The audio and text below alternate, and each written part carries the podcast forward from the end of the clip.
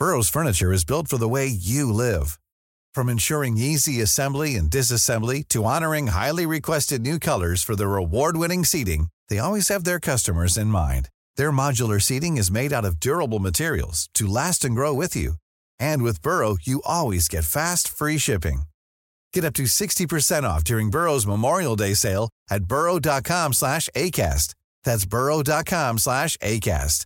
burrow.com slash ACAST. C'est News, il est 5h59, la matinale, c'est parti à la une ce matin, les prix de l'essence qui repartent à la hausse, plus 10 centimes en un mois. L'aide du gouvernement ne fait plus son effet, reportage dès le début du journal. Une ville qui n'en peut plus des rodéos sauvages à moto, c'est Épinay sous Sénard dans l'Essonne, on est allé sur place. Des Ukrainiens seraient envoyés contre leur gré dans des camps en Russie, c'est ce que dit le porte-parole du ministère américain de la Défense, le général Clermont, est avec nous. À tout de suite mon général. Emmanuel Macron dit avoir déjà choisi son Premier ministre. Il devrait cependant faire encore durer le suspense quelques jours, nous dira Elodie Huchard. A tout de suite. Et puis euh, des femmes ukrainiennes qui accouchent en France dans le cadre de GPA. Ce sont des mères porteuses. La pratique est interdite dans l'Hexagone et une association porte plainte. Les prix des carburants, ils repartent à la hausse en France. On va regarder euh, les dernières évolutions ensemble. Vous payez le litre de gasoil en moyenne 1,94€ le litre, plus 11 centimes. Le samplon 95, 1,88 plus 9 centimes. Le samplon 98, 1,95 plus 10 centimes. Est-ce que vous avez changé vos habitudes avec le litre de carburant à près de 2 euros? Reportage signé Florian Paume et Inès Alicane. Regardez. Dans cette station-service de banlieue parisienne, les prix à la pompe affichent près de 2 euros le litre de carburant et certains clients sont désabusés. On fait que payer, payer, payer. Ça n'arrête plus quoi. Ça n'arrête plus. On ne sait pas où on va, on va terminer, comment ça va se finir, mais on n'arrête pas de payer. C'est tout. Ça coûte assez cher. Euh, surtout, bah, là, je suis tout jeune permis, donc euh, j'arrive au mauvais moment, on va dire. C'est assez compliqué de, finir le mois avec l'essence. D'autres, en revanche, prennent leur mal en patience. C'est pas terrible, mais je pense pas qu'on puisse faire autrement. Enfin, moi, ça me gêne pas trop parce que je prends exceptionnellement le, scooter. Je suis toujours à vélo. Ah, on essaye de, limiter les déplacements, quoi, et puis euh, de prendre les moyens de transport quand c'est faisable, quand c'est possible. Après avoir dépassé les 2 euros le litre courant mars, les principaux carburants avaient nettement reculé début avril, notamment grâce à une remise de 15 à 18 centimes par litre de carburant à la pompe mise en place par le gouvernement. Voilà, et on va continuer à parler pouvoir d'achat avec Dominique Schelcher, le président de Système U, qui sera l'invité de la matinale. Il sera avec nous à 7 heures ce matin. C'est une part importante du détournement des prestations sociales, la fraude par usurpation d'identité bancaire, c'est-à-dire la falsification d'un RIB, hein, le RIB. Oui, la Cour des comptes vient d'épingler le gouvernement. Il n'en ferait pas assez pour lutter contre ces fraudes. Les précisions avec Sybille Delettre. Le gouvernement n'a rien fait pour diminuer la fraude. C'est ce que dénonce un référé publié par la Cour des comptes, directement adressé à trois ministres. Les montants des détournements ont été multipliés par 10 en 4 ans. Avec le développement des banques en ligne, la fraude à l'usurpation d'identité bancaire augmente considérablement. Je crains que ce soit un manque de volonté euh, politique et un problème de culture dans les organismes de protection sociale, le fait de ne pas véritablement prendre euh, ce cheval de bataille hein, de la lutte contre la fraude aux, prestations sociales. Et les solutions sont simples à mettre en place. Selon la Cour des comptes, un croisement systématique entre les coordonnées bancaires utilisées et le fichier national des comptes bancaires, le FICOBA, permettrait de déjouer 100% des tentatives de fraude, comme c'est déjà le cas au sein de la Caisse nationale des industries électriques et gazières. Les virements détournés représentaient 157 millions d'euros en 2020. À Lyon, le quartier de la Guillotière est-il laissé à l'abandon? L'association de riverains, la Guillotière en colère, envisage de porter plainte contre la métropole et la ville de Lyon. Contre quoi? À cause de quoi? Bah À cause de ce que vous voyez derrière moi, hein, Simon. Oui, et les déchets euh, qui s'accumulent dans les rues et sur les trottoirs depuis plusieurs jours. Nathalie Balma, présidente de l'association La Guillotière en colère, dénonce le ras-le-bol des habitants. Écoutez. Les gens, en fait, en ont mis plein le dos. C'est vraiment la coupe est pleine. Euh, ils savent plus en fait vers qui se tourner, quel que soit le problème, hein, vraiment qu'on parle d'insécurité ou de malpropreté ou d'intranquillité, tout le monde a déjà fait quelque chose et on en arrive au point où euh, bah, on ne sait plus quoi faire. Quand on a créé l'association, les trois gros problèmes, c'était insécurité, malpropreté, intranquillité. Deux ans et demi, on en est au même point le ras-le-bol des habitants d'Épinay sous Sénard face au rodéo à moto. Damien Alouche, le maire socialiste d'Épinay, euh, dans les hein, exprime sa colère face à la montée de ce fléau. Et avec le retour des beaux jours, euh, il dit craindre le pire. Hein. Oui, Romain, et du côté euh, des forces de l'ordre, on rappelle la complexité d'engager des courses-poursuites. Les détails avec Redam Rapid. Depuis quelques temps, les beaux jours arrivant, le balai des motocross est incessant à Épinay-sous-Sénard aux grandes dames du maire de la ville. On est en, contact avec les habitants en permanence qui se plaignent à juste titre euh, de ces actes qui sont euh, dangereux, euh, qui sont dangereux pour les motards et qui sont dangereux aussi pour les habitants parce que le jour où il y aura un accident et qu'il y a un gamin, une gamine ou une dame ou un papa qui sera renversé par une moto, ce sera un drame terrible et absolu pour tout le monde. La municipalité dénonce un manque de moyens policiers pour lutter contre ces rodéos et propose des solutions alternatives. Moi, ce que je prône, ça vaut ce que ça vaut, c'est tester les drones. Alors quel intérêt les drones? Vous les faites voler, c'est discret. Les motos elles sortent, vous les suivez avec le drone, et lorsqu'il y en a une qui tombe en panne ou qui cale, et eh bien à ce moment-là les forces de police municipales ou nationales peuvent intervenir pour confisquer le véhicule. Le maire ainsi que le président du département ont envoyé des courriers pour réclamer plus d'effectifs sur place. Courrier laissé pour l'instant sans réponse. La guerre en Ukraine à présent, l'Ukraine qui veut adhérer à l'Union européenne dès le mois prochain, dès le mois de juin, c'est ce qu'a dit Volodymyr Zelensky. Euh, cette nuit, il réitère sa volonté de rejoindre les 27 États membres de, l'Union. Euh, la réponse d'Emmanuel Macron est très claire. Hein. Il prévient qu'une éventuelle adhésion de l'Union, euh, de l'Ukraine à l'Union européenne prendrait des décennies, Simon. Hein. Oui, mais le chef de l'État propose une communauté politique européenne, susceptible aussi d'accueillir des pays comme le Royaume-Uni. On va écouter le président Zelensky. Nous espérons recevoir une réponse positive concernant l'acquisition du statut de candidat à l'Union européenne de notre pays en juin. Le porte-parole du Pentagone dit que les Ukrainiens sont envoyés, des Ukrainiens, hein, certains bien sûr, sont envoyés contre leur gré en Russie. La Russie qui les retiendrait, les retiendrait dans des camps. Euh, Général Clermont avec nous, euh, c'est un vrai acte de guerre, ça. Alors euh, c'est sans doute un acte de guerre, mais c'est surtout un acte dans la guerre.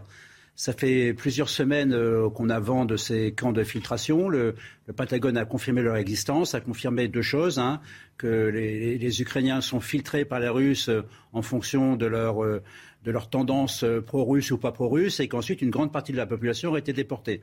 La déportation, le camp de filtration, c'est une invention des soviétiques, donc c'est pas étonnant. Et la déportation, c'est également une invention des soviétiques.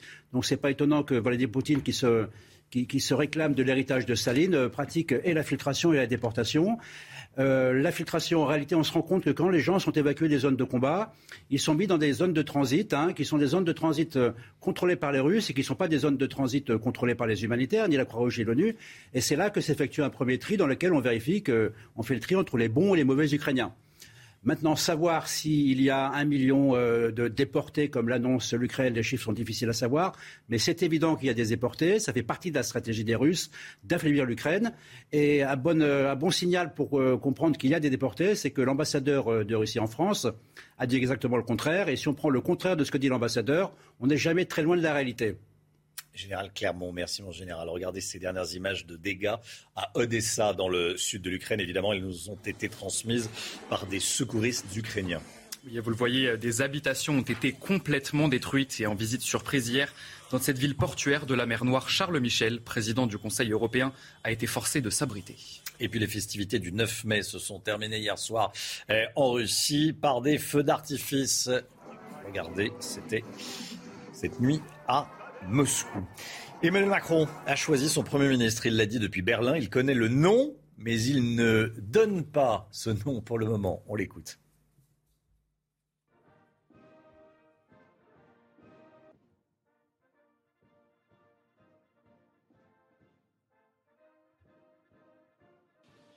Alors, sur la dernière question, euh, oui, mais ce n'est pas ici que je vais le dire, ni maintenant. Mais bien entendu, euh, on a le droit d'avoir de la suite dans les idées, mais de faire les choses en bon ordre. Donc je vous rassure. Voilà, la question était évidemment, est-ce que vous connaissez le nom de votre prochain Premier ministre? Élodie Huchard, le suspense pourrait durer encore quelques jours. Hein. Oui, parce que euh, des rumeurs sur les noms, on entend euh, beaucoup. On a entendu parler d'Elisabeth Borne, de Florence Parly, euh, ou bien encore de Christelle Morancet, de Valérie Rabault. Bref, mais un conseiller proche d'Emmanuel Macron me disait attention, les noms qu'on entend le plus sont souvent ceux qui ne sont pas nommés. Et en général, d'ailleurs, c'est assez vrai. Et on le sait, Emmanuel Macron aime créer la surprise. Encore la semaine dernière, il a rappelé à ses ministres qu'ils devaient être complètement à leur charge, que le temps des nominations n'était pas venu et que toutes les rumeurs qu'on entendait par voie de presse étaient totalement infondées. On sait en tout cas ce que recherche le profil idéal pour le président de la République. C'est lui-même qui l'avait dit en déplacement. Je le cite, il faut être attaché à la question sociale, à la question environnementale et à la question productive. Si ça pouvait être une femme, ça serait mieux. Mais attention, le président de la République ne nommera pas une femme juste pour nommer euh, une femme. Et puis, petit point calendrier, jusqu'à vendredi minuit, le gouvernement Castex est aux affaires. Ensuite, le Jean Castex présentera la démission de son gouvernement, nomination d'un ou d'une première ministre, puis nomination du gouvernement. Ils, ils sont en train de réfléchir pour le moment à l'architecture des ministères parce qu'il ne faut pas juste des noms, il faut aussi savoir où on les met, quel est le périmètre des ministères. Donc évidemment, tout ça va prendre encore un petit peu de temps. Merci beaucoup, Elodie Huchard.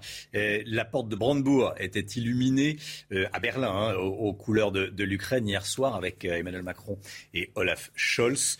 Dans le même temps, la tour Eiffel a également été illuminée aux couleurs de l'Ukraine.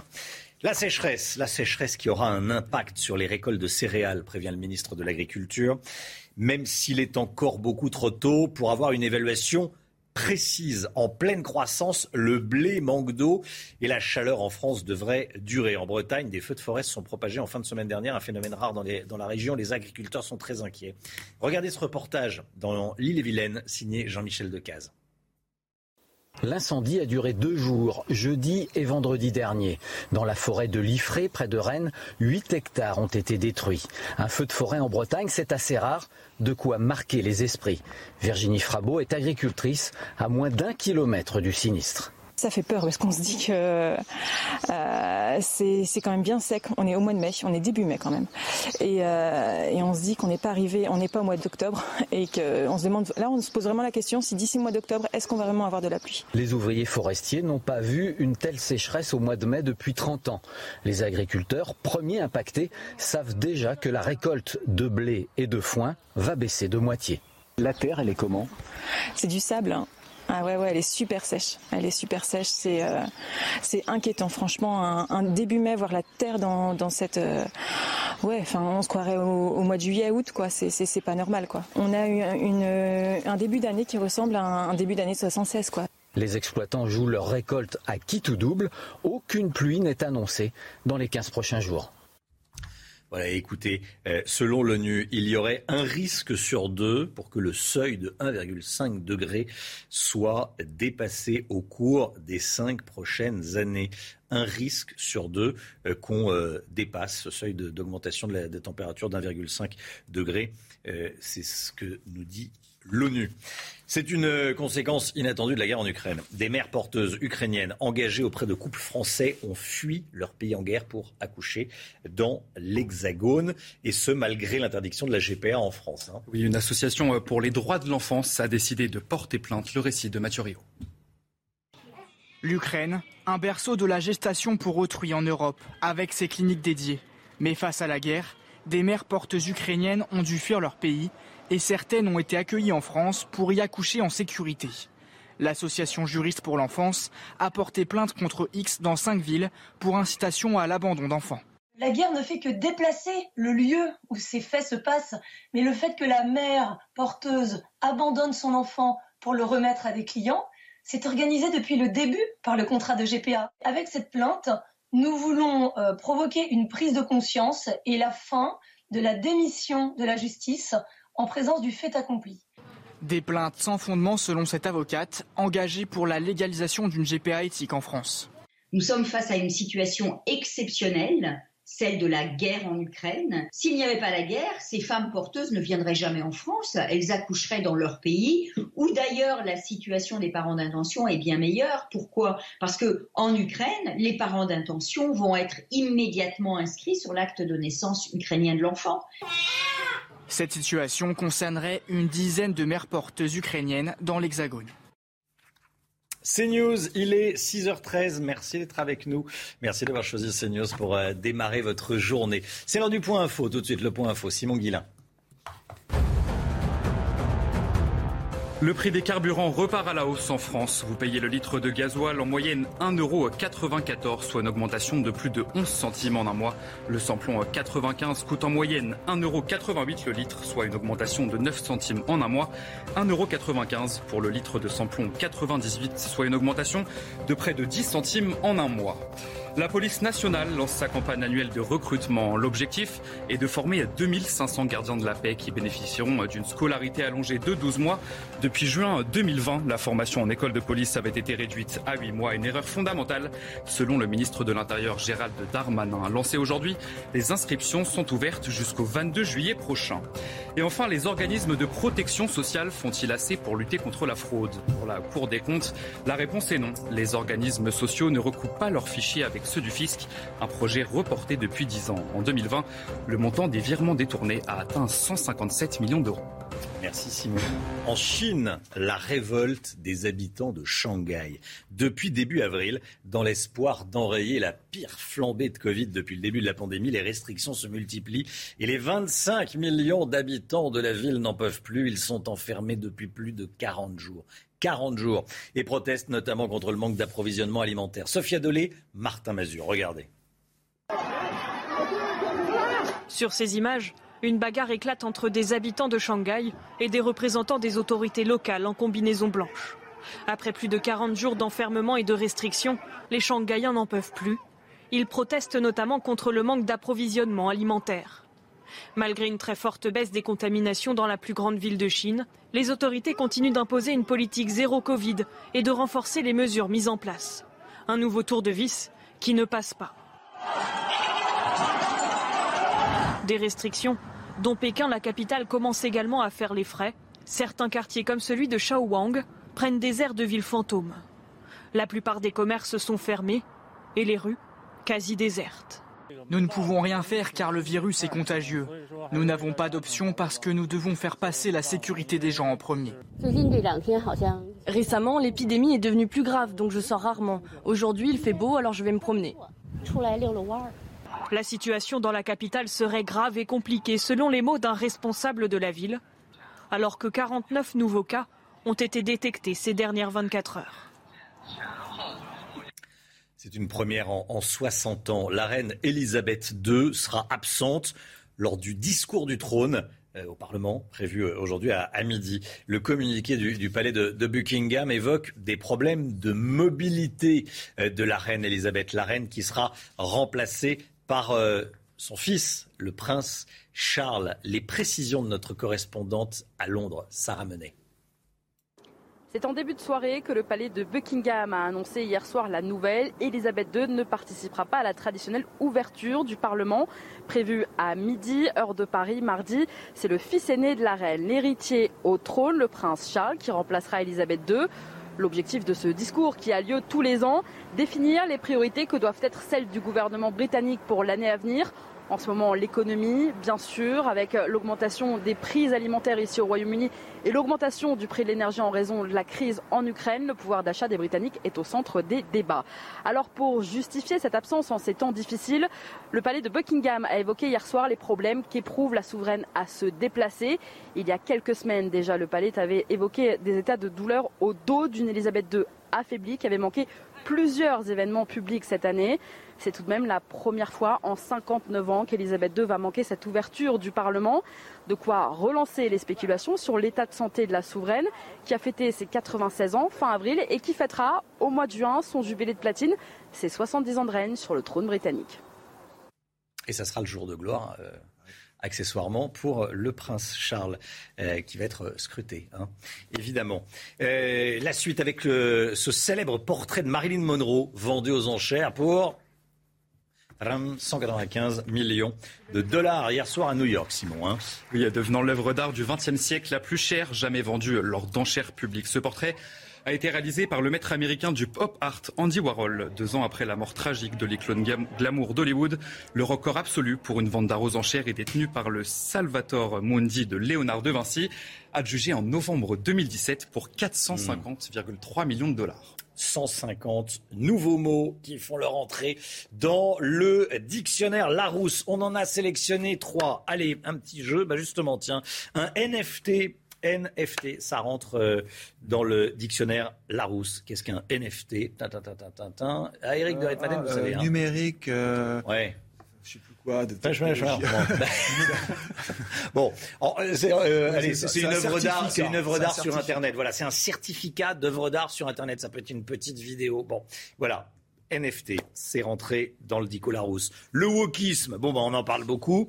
Hein, c'est euh, l'idéologie de l'inspiration woke. Et puis il y a également l'aloumi. Alors j'avoue que je ne savais pas ce que c'était que l'aloumi.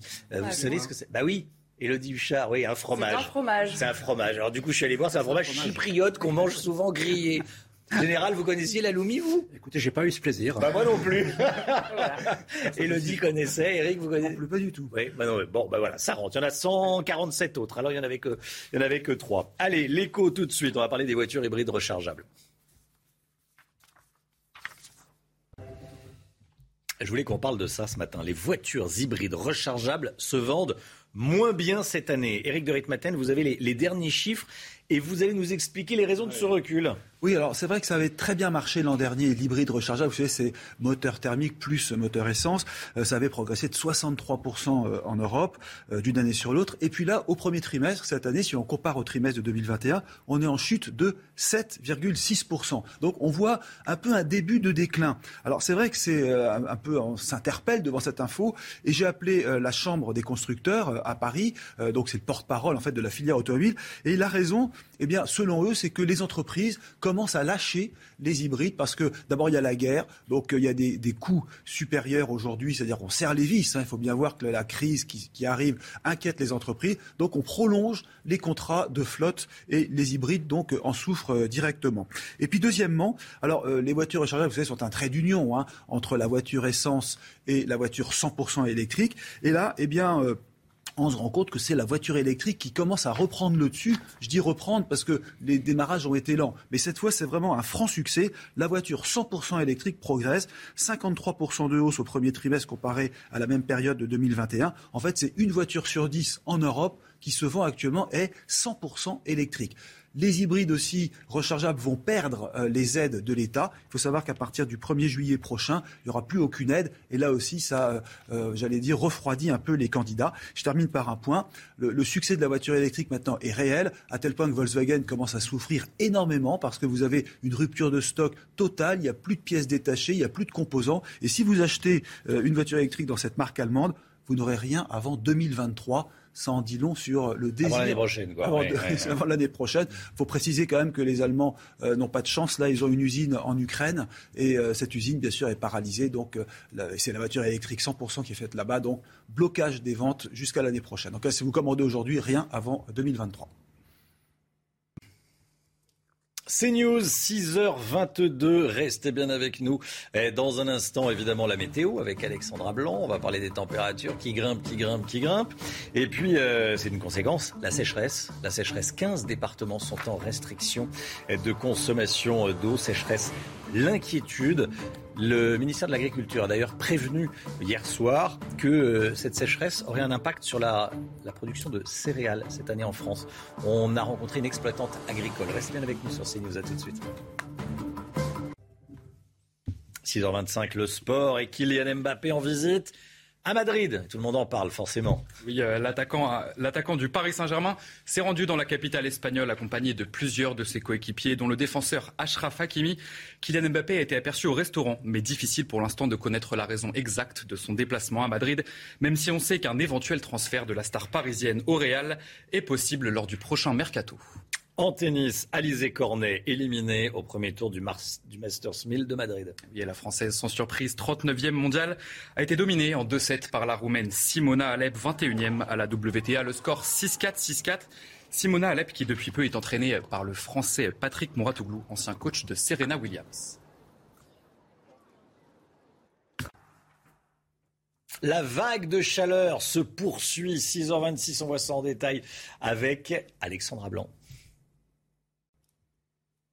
27 degrés aujourd'hui à Marseille. Alexandra Blanc, vous nous montrez de magnifiques images. Oui, regardez ces images tournées hier par nos reporters marseillais avec donc au programme un temps très lumineux. Il faisait beau, c'était presque l'été hier du côté de Marseille. On va avoir 27 degrés aujourd'hui. Le mercure qui donc continue euh, de grimper avec ses températures estivales et d'ailleurs digne d'un mois d'août. Aujourd'hui, il fait beau, il fait chaud quasiment euh, partout, très peu d'exceptions. Alors ce matin, on a un temps assez brumeux, notamment à Saint-Etienne ou encore en allant vers Chambéry. Quelques entrées également autour du golfe du Lion, mais partout ailleurs, plein soleil. Et puis dans l'après-midi, une après-midi splendide au nord comme au sud. Regardez, on aura seulement quelques petits nuages sur la pointe bretonne ou encore sur les Alpes du Sud, mais partout ailleurs, plein soleil, une après-midi vraiment estivale avec des températures déjà très très douces ce matin. Regardez cette grande douceur avec 16 degrés à Paris, 16 degrés également à La Rochelle, 11 degrés à Lyon ou encore 13 degrés à Toulouse. Et puis dans l'après-midi, eh bien, les températures s'envolent. On vous en parlait, cette vague de chaleur qui donc va se poursuivre aujourd'hui. 29 degrés en moyenne à Paris, 28 degrés à Limoges ou encore pour le Lyonnais, localement 30 degrés sous le soleil bordelais ou encore 27 degrés à Marseille, température en moyenne 5 à 8 degrés au-dessus des normales de saison. C'est le plein été, on a l'impression d'être au mois d'août. 30 degrés à Bordeaux, hein. c'est ce que je vois sur votre carte, Alexandra. Euh, qu'est-ce que ça va donner pour euh, les prochains jours, mercredi, jeudi et vendredi? Alors aujourd'hui, il fait chaud romain. Demain, il fera chaud également avec des températures estivales et la chaleur qui va gagner les régions euh, du nord-est avec donc de très bonnes conditions pour la journée de mercredi. Et puis à partir de jeudi, les conditions météo vont commencer tout doucement à changer avec le retour d'un temps un petit peu plus instable. On va avoir des orages notamment entre la Touraine et le nord-est du pays. Et donc, conséquence, les températures températures devraient baisser jeudi et vendredi, mais la calmie sera vraiment de courte durée, puisque le week-end prochain, en tout cas le week-end qui arrive, les températures vont de nouveau remonter. Pour résumer, il fait chaud Aujourd'hui, il fera chaud demain, un peu moins chaud jeudi et vendredi avant le retour de la chaleur samedi et dimanche. Et a priori, la semaine prochaine, on pourrait avoir localement jusqu'à 33-34 degrés sur les régions du nord. C'est News, il est 6h28. On est à quelques secondes de 6h29. Merci d'être avec nous. Merci d'avoir choisi CNews. L'équipe de la matinale est là, bien sûr, pour vous aider à bien démarrer cette journée de mardi 10 mai. À la une, 15 départements soumis à des restrictions de l'utilisation de l'eau à cause de la sécheresse. La sécheresse qui aura un impact sur les récoltes de céréales, prévient le ministère de l'Agriculture. Reportage en Bretagne dès le début du journal. Des dealers qui menacent et agressent un artisan. Ça se passe à Bagnolet, en Seine-Saint-Denis. La victime est un célèbre photographe et vous allez le voir, il n'est euh, pas loin de jeter l'éponge énormément de tristesse après le décès d'Antoine Aleno, le fils du chef multi-étoilé Yannick Aleno. Il a été tué hier à Paris par un chauffard qui venait de voler une voiture extrêmement puissante. L'INSEE prévoit une inflation à 5,4% sur un an le mois prochain. Chacun s'organise évidemment. On a suivi une mère au foyer qui a ses combines pour chasser les promotions. Et puis le maire de Grenoble veut autoriser le maillot de bain islamiste dans ses piscines municipales. Le Burkini, le vote aura lieu lundi prochain. Eh bien, on va en parler avec Elodie Huchard. A tout de suite, Elodie. La sécheresse, elle va avoir un impact sur les récoltes de céréales, prévient le ministère de l'Agriculture, même s'il est encore beaucoup trop tôt pour avoir une évaluation euh, précise. En pleine croissance, le blé manque d'eau et la chaleur en France devrait euh, durer. On est allé rencontrer une agricultrice inquiète en, dans l'île-et-Vilaine. Euh. Signé, reportage signé, pardon, Jean, Jean-Michel Decaze. Regardez. L'incendie a duré deux jours, jeudi et vendredi dernier. Dans la forêt de Liffré, près de Rennes, 8 hectares ont été détruits. Un feu de forêt en Bretagne, c'est assez rare, de quoi marquer les esprits. Virginie Frabeau est agricultrice à moins d'un kilomètre du sinistre. Ça fait peur parce qu'on se dit que euh, c'est quand même bien sec. On est au mois de mai, on est début mai quand même, et, euh, et on se dit qu'on n'est pas arrivé, on n'est pas au mois d'octobre, et qu'on se demande. Là, on se pose vraiment la question si d'ici le mois d'octobre, est-ce qu'on va vraiment avoir de la pluie? Les ouvriers forestiers n'ont pas vu une telle sécheresse au mois de mai depuis 30 ans. Les agriculteurs, premiers impactés, savent déjà que la récolte de blé et de foin va baisser de moitié. La terre, elle est comment? C'est du sable. Hein. Ah ouais, ouais, elle est super sèche. Elle est super sèche. C'est euh, c'est inquiétant, franchement. Un, début mai, voir la terre dans, dans cette. Euh, ouais, enfin, on se croirait au, mois de juillet, août, quoi. C'est pas normal, quoi. On a eu une, un début d'année qui ressemble à un, début d'année 76, quoi. Les exploitants jouent leur récolte à qui tout double. Aucune pluie n'est annoncée dans les 15 prochains jours un prestigieux atelier de photos menacé par la présence de dealers de drogue. C'est un photographe célèbre euh, installé à Bagnolet, en Seine-Saint-Denis, le Diamantino Labo Photo, spécialisé dans le tirage argentique, euh, travaille depuis plus de 30 ans avec des photographes du monde entier. Mais depuis trois ans, Diamantino euh, Quintas, propriétaire de l'atelier et, photographe, subit des nuisances quotidiennes causées par un groupe de dealer. Il est prêt à jeter l'éponge. On va voir le reportage dans quelques instants. Première nuit en garde à vue pour l'homme suspecté d'avoir tué Antoine Aleno, le fils du chef multi-étoilé Yannick Aleno. Il venait euh, de voler un véhicule de luxe quand il a percuté le jeune homme de 24 ans qui roulait sur son scooter. Vraiment, une enquête a été ouverte pour homicide involontaire aggravé. Les détails avec Redam Rabbit et Kinson. Antoine Areno roulait en scooter lorsqu'il a été mortellement percuté à ce carrefour dans la nuit de dimanche à lundi. Le bruit de l'accident a surpris les riverains. Il y a eu un, bruit épouvantable des freins. C'était très rocambolesque l'accident.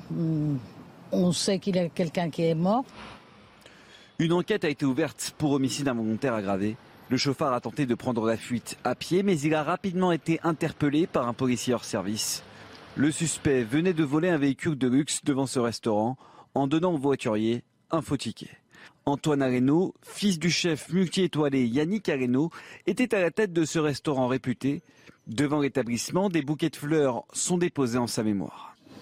C'est quelqu'un de formidable et j'ai eu l'occasion aussi de déjeuner ici, d'avoir vu son fils et je trouve que c'est une terrible injustice pour tout le monde. Une passagère qui se trouvait sur le scooter et un chauffeur VTC ont également été percutés. Leur pronostic vital n'est pas engagé. Le conducteur âgé de 25 ans était recherché pour divers délits routiers. La police nationale lance sa campagne annuelle de recrutement. L'objectif est de former 2500 gardiens de la paix qui bénéficieront d'une scolarité allongée de 12 mois. Avant c'était 8 mois, ça passe à 12 mois. Et depuis juin 2020, la formation en école de police avait été euh, euh, réduite. Une erreur fondamentale, d'ailleurs, euh, c'est ce qu'a dit le ministre de l'Intérieur, Gérald Darmanin. Si ça vous intéresse, tiens, j'espère que ça vous intéresse, eh bien, on sera avec Sonia Fibleuil, qui est porte-parole de la police nationale. Elle sera avec nous à 8h30. Sonia Fibleuil, à 8h30 dans la matinale. Un braquage hier dans un centre commercial à Fontenay-sous-Bois, dans le Val-de-Marne. Le vol à main armée a eu lieu vers 11h30. Hein. Oui, et les, euh, les braqueurs se seraient enfuis avec des bijoux et la caisse. Les policiers qui sécurisaient le secteur ont été victimes de tirs de mortier avant de procéder à l'interpellation de cinq individus. Reportage de Sophia Delay, Pierre-François Altermat et Nicolas Winkler. Il est 11h30 hier quand quatre braqueurs font irruption dans cette boutique de bijoux à l'intérieur du centre commercial Val de Fontenay. Armés d'une gazeuse et de ce qui ressemblerait à une batte de baseball, les individus détruisent les vitrines pour s'emparer du butin. Rapidement, les vigiles interviennent, mais l'un d'entre eux aurait reçu un jet de bombe de poivre. J'étais occupée avec une cliente. J'ai entendu un gros bruit, comme si c'était une explosion. J'ai vu euh, un, garçon avec un espèce de comme un marteau cassé sur les vitres et j'ai vu un autre euh, jeune homme qui était avec une gazeuse qui faisait des gestes comme s'il fallait pas s'approcher. Il ne s'agirait pas de la première fois que cette boutique est prise pour cible. Sur place, les vendeurs d'autres magasins ne cachent pas leurs craintes. J'ai eu peur parce que c'est la première fois de ma vie que je vois ça. Ça m'a un peu. Enfin, j'ai pensé comme si ça peut nous arriver aussi, donc j'ai eu peur, oui. Après avoir pris la fuite, les braqueurs se sont réfugiés dans un immeuble voisin et ont ciblé les policiers avec des tirs de mortier d'artifice. En milieu d'après-midi, les quatre hommes ont finalement été interpellés en compagnie d'un cinquième individu soupçonné d'être un complice. Les prix des carburants, les prix des carburants qui repartent à la hausse. On va regarder ensemble les dernières évolutions. Regardez, 1,94€ le litre de gasoil, plus 11 centimes en un mois. 1,88€ le samplon 95, plus 9 centimes en un mois. Plus 10 centimes pour le samplon 98 à 1,95€ le litre. Avec la hausse des carburants, est-ce que vous comptez réduire l'utilisation de votre voiture? On vous a posé la question, écoutez, c'est votre avis. Je pense qu'il y aura un moment où, quoi qu'il arrive, on va s'en passer de la voiture. vu le prix qu'on paye, ben, on préfère manger que mettre de l'essence. Plus restreint euh, en région parisienne, en plus il y a moyen de prendre les transports. Donc, euh. prend un peu plus les transports. La voiture, c'est vraiment quand il y a des grandes courses, euh, des trucs vraiment urgents, entre guillemets, que je l'utilise. Sinon, bon, j'essaie d'utiliser ça le moins possible. Ah non, pas du tout, je peux pas me permettre. Ben, je prends ma voiture et j'achète l'essence quand il le faut. J'ai pas le choix. Voilà, chacun euh, s'organise, puis il y a ceux qui n'ont pas le choix, comme ce monsieur. Euh, le pouvoir d'achat en France. Regardez le dernier chiffre de l'inflation. L'INSEE prévoit 5,4% d'inflation au mois de juin. Sur un an, bien sûr, 5,4%. Ça commence à devenir euh, sérieux, c'est le moins qu'on puisse dire. Et le pouvoir d'achat, c'est une lutte quotidienne pour beaucoup d'entre nous. Certains s'organisent. On a rencontré Sarah, mère au foyer près d'Angers. Comment fait-elle? Élément de réponse signé Michael Chailloux. Regardez. Sarah, 31 ans, trois enfants, est la reine des promotions.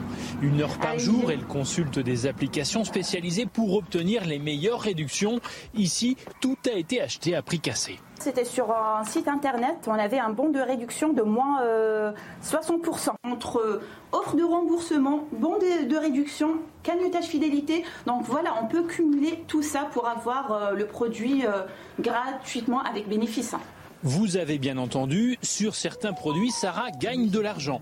Depuis deux ans, elle a fait fondre son budget course mensuel. Là, je peux vous dire qu'on est passé de 900 euros à 400 euros. Deux adultes avec trois enfants en bas âge grâce aux optimisations.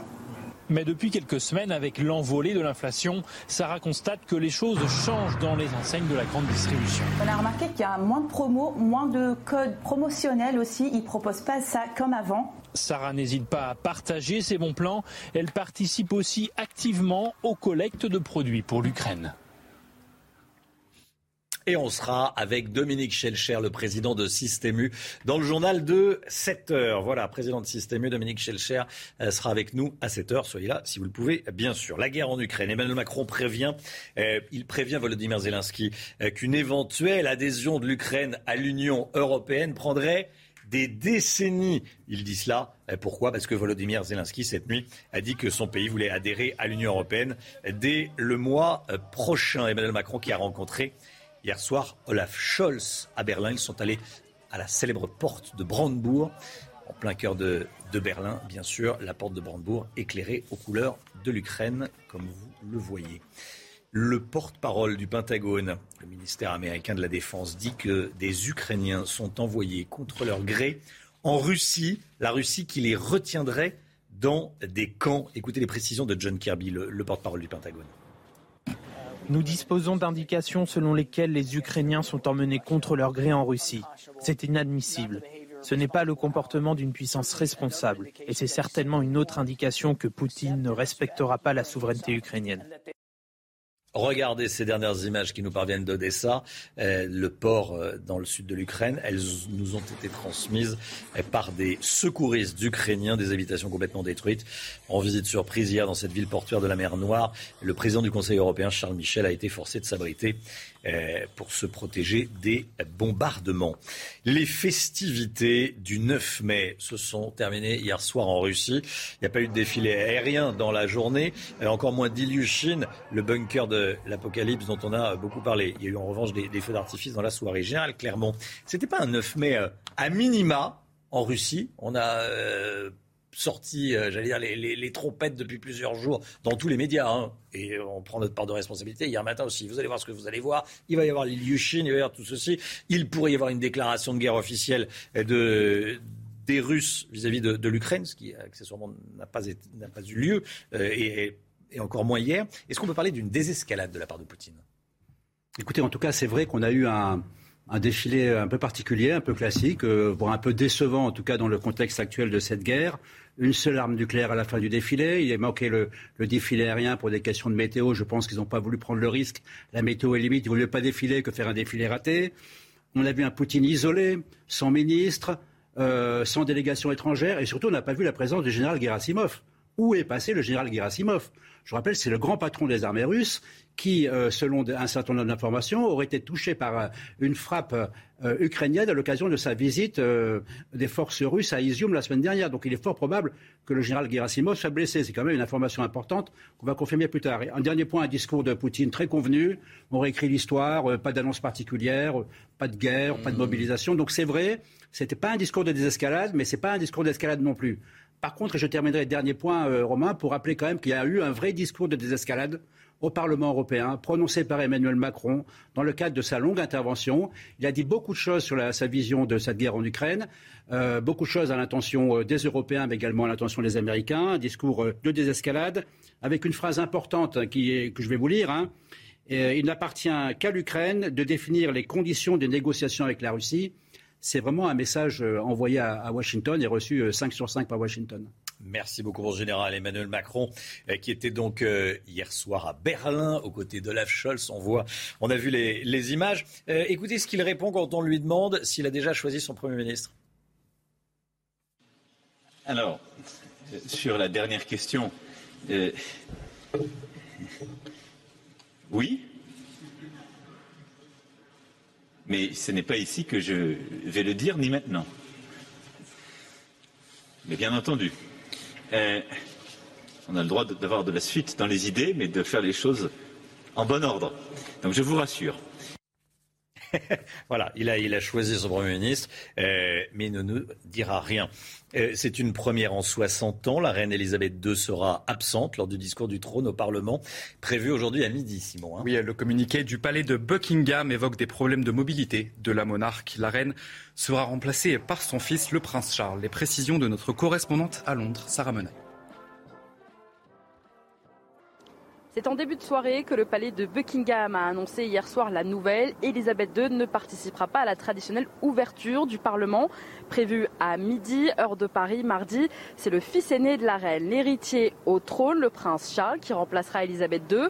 L'objectif de ce discours, qui a lieu tous les ans, définir les priorités que doivent être celles du gouvernement britannique pour l'année à venir en ce moment l'économie, bien sûr, avec l'augmentation des prix alimentaires ici au Royaume-Uni et l'augmentation du prix de l'énergie en raison de la crise en Ukraine. Le pouvoir d'achat des Britanniques est au centre des débats.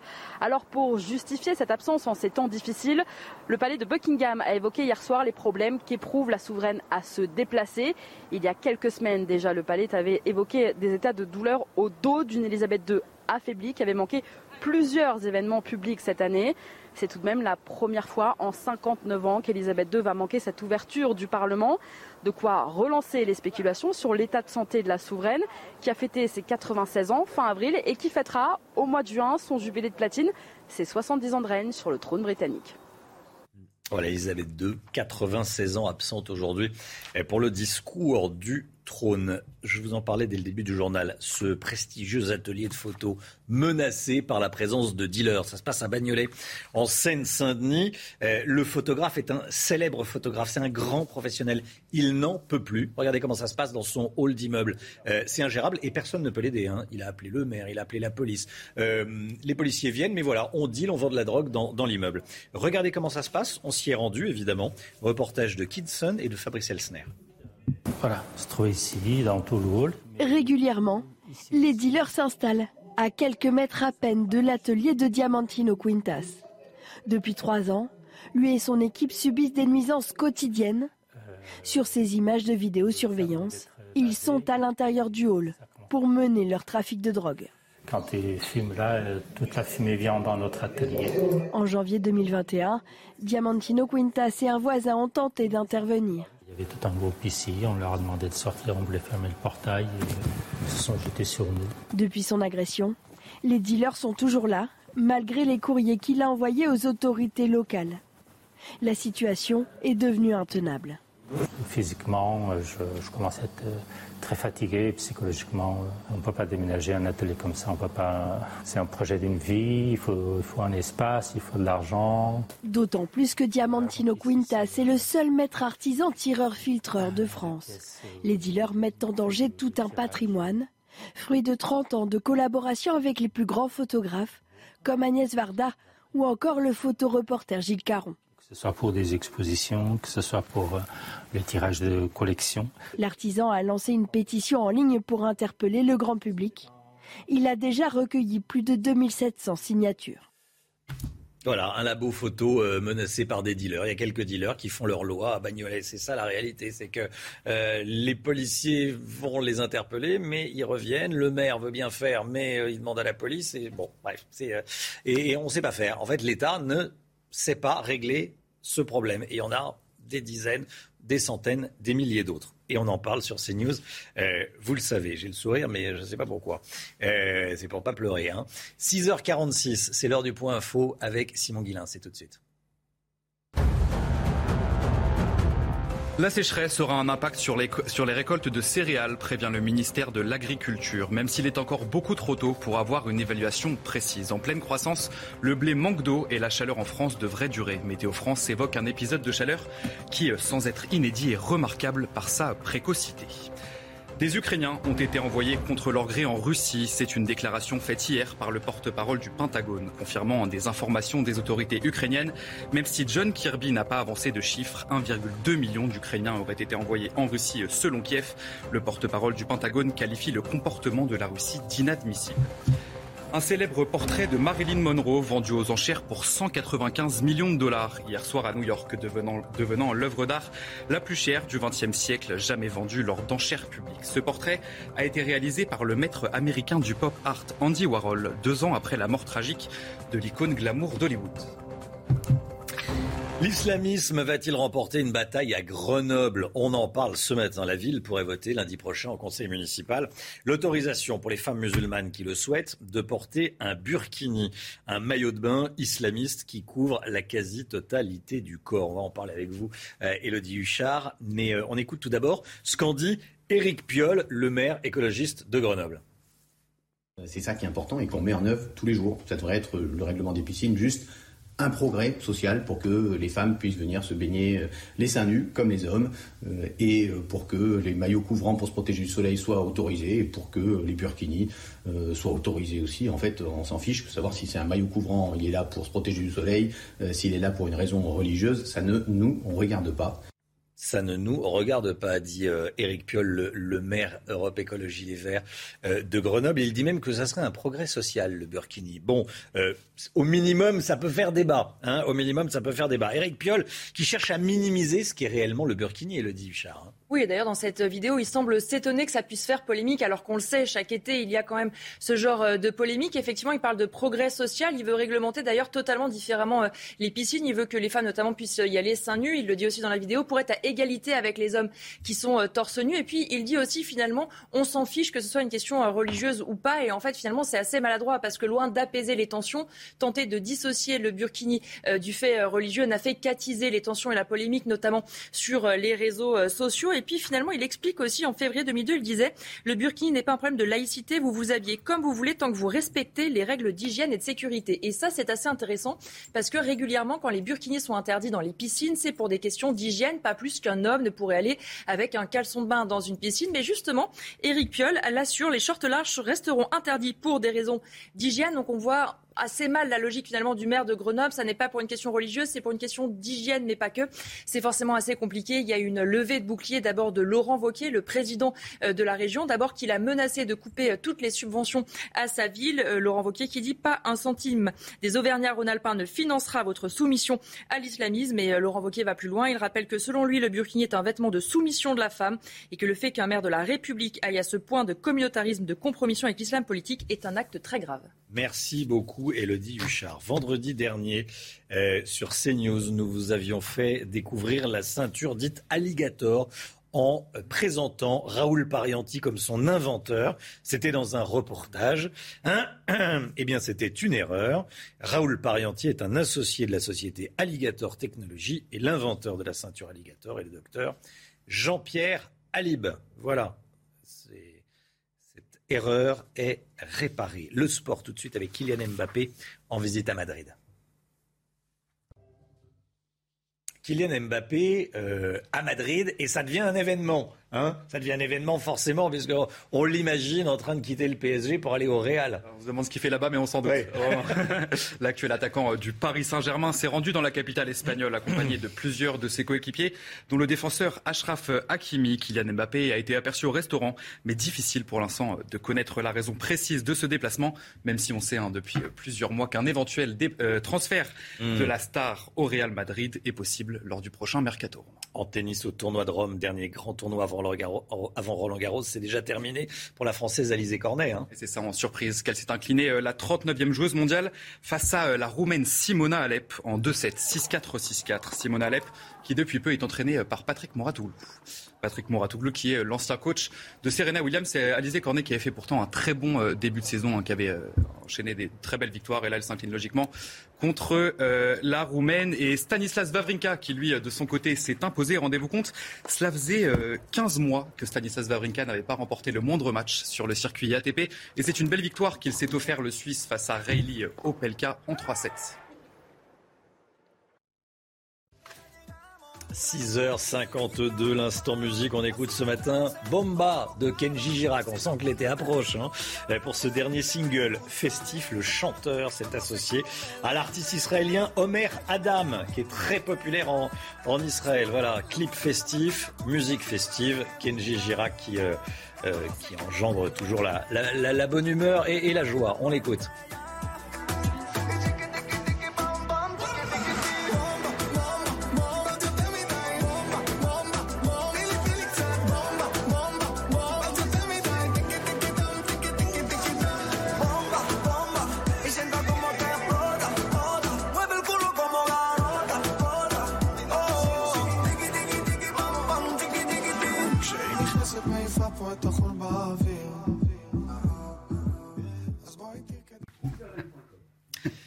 CNews, 6h53. Merci d'être avec nous. Restez bien sur CNews. Les prix des carburants repartent à la hausse. Reportage dès le début du journal de, de 7 h Et puis on sera également avec Dominique Schelcher, le président de, de Système U. On va parler pouvoir d'achat, bien sûr.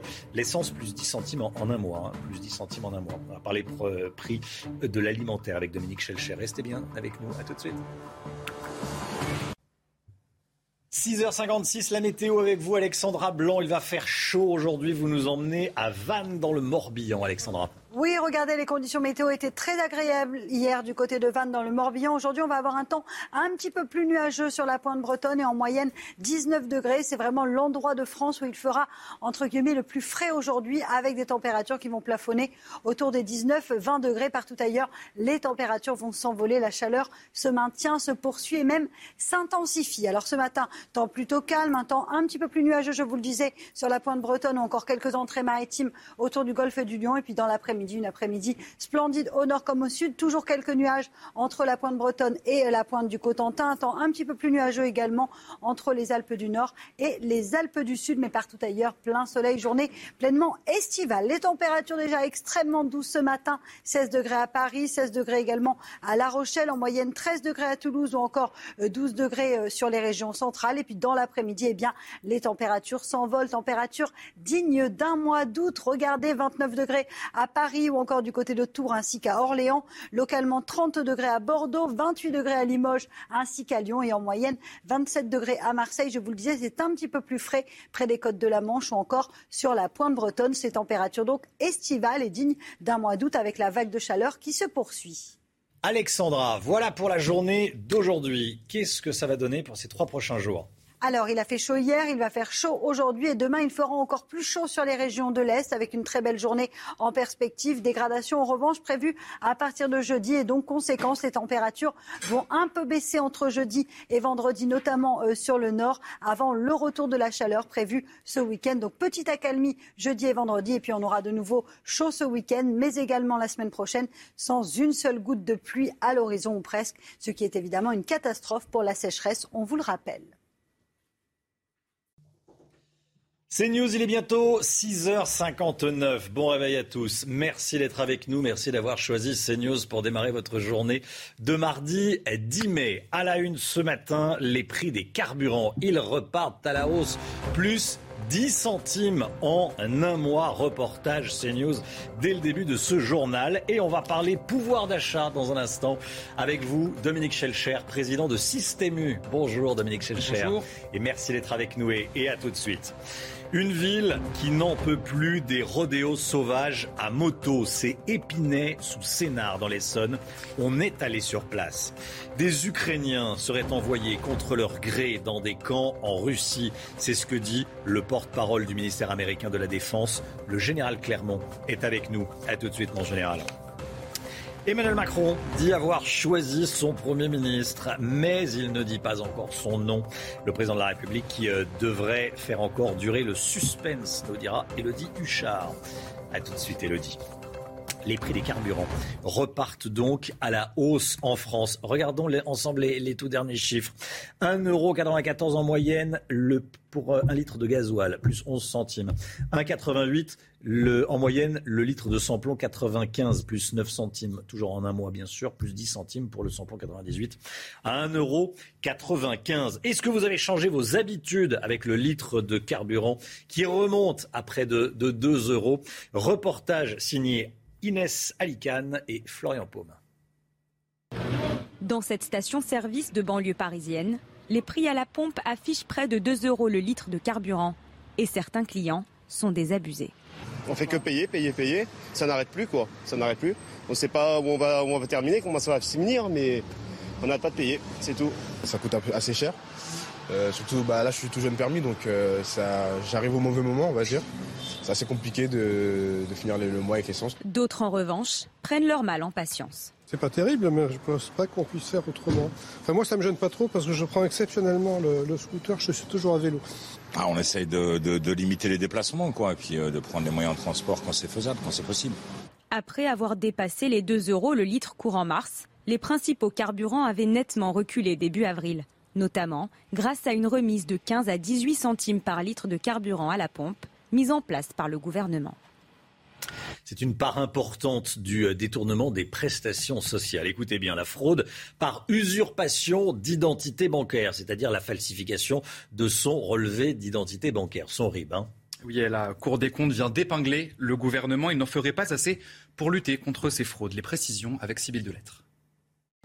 Le gouvernement n'a rien fait pour diminuer la fraude. C'est ce que dénonce un référé publié par la Cour des comptes directement adressé à trois ministres. Les montants des détournements ont été multipliés par 10 en 4 ans. Avec le développement des banques en ligne, la fraude à l'usurpation d'identité bancaire augmente considérablement. Je crains que ce soit un manque de volonté politique et un problème de culture dans les organismes de protection sociale, le fait de ne pas véritablement prendre ce cheval de bataille hein, de la lutte contre la fraude aux, prestations sociales. Et les solutions sont simples à mettre en place. Selon la Cour des comptes, un croisement systématique entre les coordonnées bancaires utilisées et le fichier national des comptes bancaires, le FICOBA, permettrait de déjouer 100% des tentatives de fraude, comme c'est déjà le cas au sein de la Caisse nationale des industries électriques et gazières. Les virements détournés représentaient 157 millions d'euros en 2020. Le ras-le-bol du maire d'Épinay sous Sénard face au rodéo à moto. Damien Alouche, maire socialiste d'Épinay sous Sénard dans l'Essonne, exprime sa colère face à la montée de ce fléau et avec le retour des beaux jours, il craint le pire. Hein. Oui, du côté des forces de l'ordre romain, on rappelle la complexité d'engager des courses-poursuites. Les détails avec Redam Rapid. Depuis quelques jours, le balai des motocross est incessant à Épinay sous Sénard. Aux grandes dames de certains habitants qui témoignent sous couvert d'anonymat. Il y a le problème de, de la sécurité, c'est surtout pour eux. Le fait de, voir, de rouler sur une moto, peut-être sans assurance, Dieu seul sait, et en plus, qui plus est, sans casse, donc euh, c'est un danger pour eux. Le maire de la ville fait face au désarroi de ses concitoyens. On est en, en contact avec les habitants en permanence qui se plaignent à juste titre euh, de ces actes qui sont euh, dangereux qui sont dangereux pour les motards et qui sont dangereux aussi pour les habitants parce que le jour où il y aura un accident et qu'il y a un gamin, une gamine euh, ou une dame ou un papa qui sera renversé par une moto, euh, ce sera un drame euh, terrible et absolu pour tout le monde. La municipalité dénonce un manque de moyens policiers pour lutter contre ces rodéos et propose des solutions alternatives. Moi ce que je prône, un, ça vaut ce que ça vaut, c'est tester les drones. Alors quel intérêt les drones? C'est vous les faites voler, c'est discret. Les motos elles sortent, vous les suivez avec le drone, et lorsqu'il y en a une qui tombe en panne ou qui cale, et bien à ce moment-là les forces de police municipales ou nationales peuvent intervenir pour confisquer le, le véhicule. Le maire ainsi que le président du département ont envoyé des courriers pour réclamer plus d'effectifs sur place. Courrier laissé pour l'instant sans réponse. Emmanuel Macron ferme la porte de l'Union européenne à l'Ukraine. Le chef de l'État qui prévient qu'une éventuelle adhésion de l'Ukraine à l'Union européenne prendrait des décennies, mais euh, il propose une communauté politique européenne qui pourrait accueillir des pays comme euh, le Royaume-Uni. Emmanuel Macron qui était euh, hier soir à Berlin, vous le voyez, avec Olaf Scholz, la porte de Brandebourg qui était éclairée aux couleurs de l'Union européenne. L'Union européenne que veut, qui était éclairée aux couleurs non pas de l'Union européenne, mais de l'Ukraine. L'Ukraine qui veut rejoindre hein, l'Union européenne, c'est ce qu'a dit Volodymyr Zelensky. Écoutez. Nous espérons recevoir une réponse positive concernant l'acquisition du statut de candidat à l'Union européenne de notre pays en juin. Et la tour Eiffel a également été éclairée aux couleurs de, de l'Ukraine. Regardez, euh, c'était hier soir. Ah, elle arrive de loin, la, la- elle arrive de loin. Bon, non, elle est partie. Est-ce qu'elle est là? Oui, non, elle est partie. Allez, euh, le porte-parole du Pentagone, le ministère américain de la Défense, dit que des Ukrainiens sont envoyés contre leur gré en Russie. La Russie qui les retiendrait dans des camps. Général Clermont, avec nous, on a besoin de votre expertise. Euh, pourquoi dit-il ça? Euh, Y a-t-il des raisons de le croire? Est-ce que si c'était vrai, est-ce que ce serait un véritable acte de guerre? En tout cas, c'est la première fois que le Pentagone aborde ce sujet à l'occasion d'une réponse à une question. On entend parler depuis déjà plusieurs semaines de camps de filtration, euh, de camps dans lesquels, euh, dans les zones de combat, euh, les civils qui veulent quitter les zones de combat sont pris en charge par les Russes et ensuite sont filtrés. En réalité, sont triés. On trie les bons et les mauvais Ukrainiens. Donc, les, bons Ukrainiens peuvent rester sur place et les mauvais Ukrainiens peuvent être envoyés en Russie. C'est ce qu'on appellerait la déportation. Évidemment, c'est un crime de guerre et c'est inadmissible. Euh, maintenant, aller jusqu'au chiffre euh, de 1 200 000 euh, euh, Ukrainiens déportés contre leur gré en Russie, les chiffres ne sont pas avérés. Peut-être que c'est la réalité, mais, pour l'instant, ils ne ils sont pas confirmés par la communauté internationale. En tout état de cause, euh, les camps de filtration, c'est une invention de Staline, hein, euh, après la, à la fin de la Deuxième Guerre mondiale, pour trier les, prisonniers russes qui rentraient d'Allemagne et, séparer les bons prisonniers des mauvais prisonniers. Donc, euh, ils ont servi en Tchétchénie, ces camps de filtration, de centres de torture et d'exécution des Tchétchènes. Donc, effectivement, quand on parle de camps de filtration, il y a une grande inquiétude dans la communauté internationale. En, tout état de cause, il est important de mettre la pression sur les Russes pour s'assurer que les Ukrainiens qui quittent les zones de combat puissent rejoindre la destination de leur choix. Merci, mon général. Regardons ensemble ces dernières images des dégâts euh, de la guerre à Odessa, dans le sud de l'Ukraine, bien sûr, le port d'Odessa. Elles nous ont été transmises eh, par des secouristes ukrainiens, des habitations complètement détruites, Simon. hein. Oui, en visite surprise hier dans cette ville portuaire de la mer Noire, Charles Michel, président du Conseil européen, a été forcé de s'abriter. Les festivités du 9 mai euh, en Russie qui se sont terminées par euh, ce feu d'artifice à Moscou. Regardez ces images. Les voici, feux d'artifice pour euh, fêter donc ce 9 mai. Emmanuel Macron a choisi son Premier ministre. Il l'a dit depuis Berlin où il a rencontré donc Olaf Scholz. Il connaît le nom, il l'a choisi, mais il ne le dira pas. Elodie Huchard, le suspense pourrait durer encore quelques jours. hein.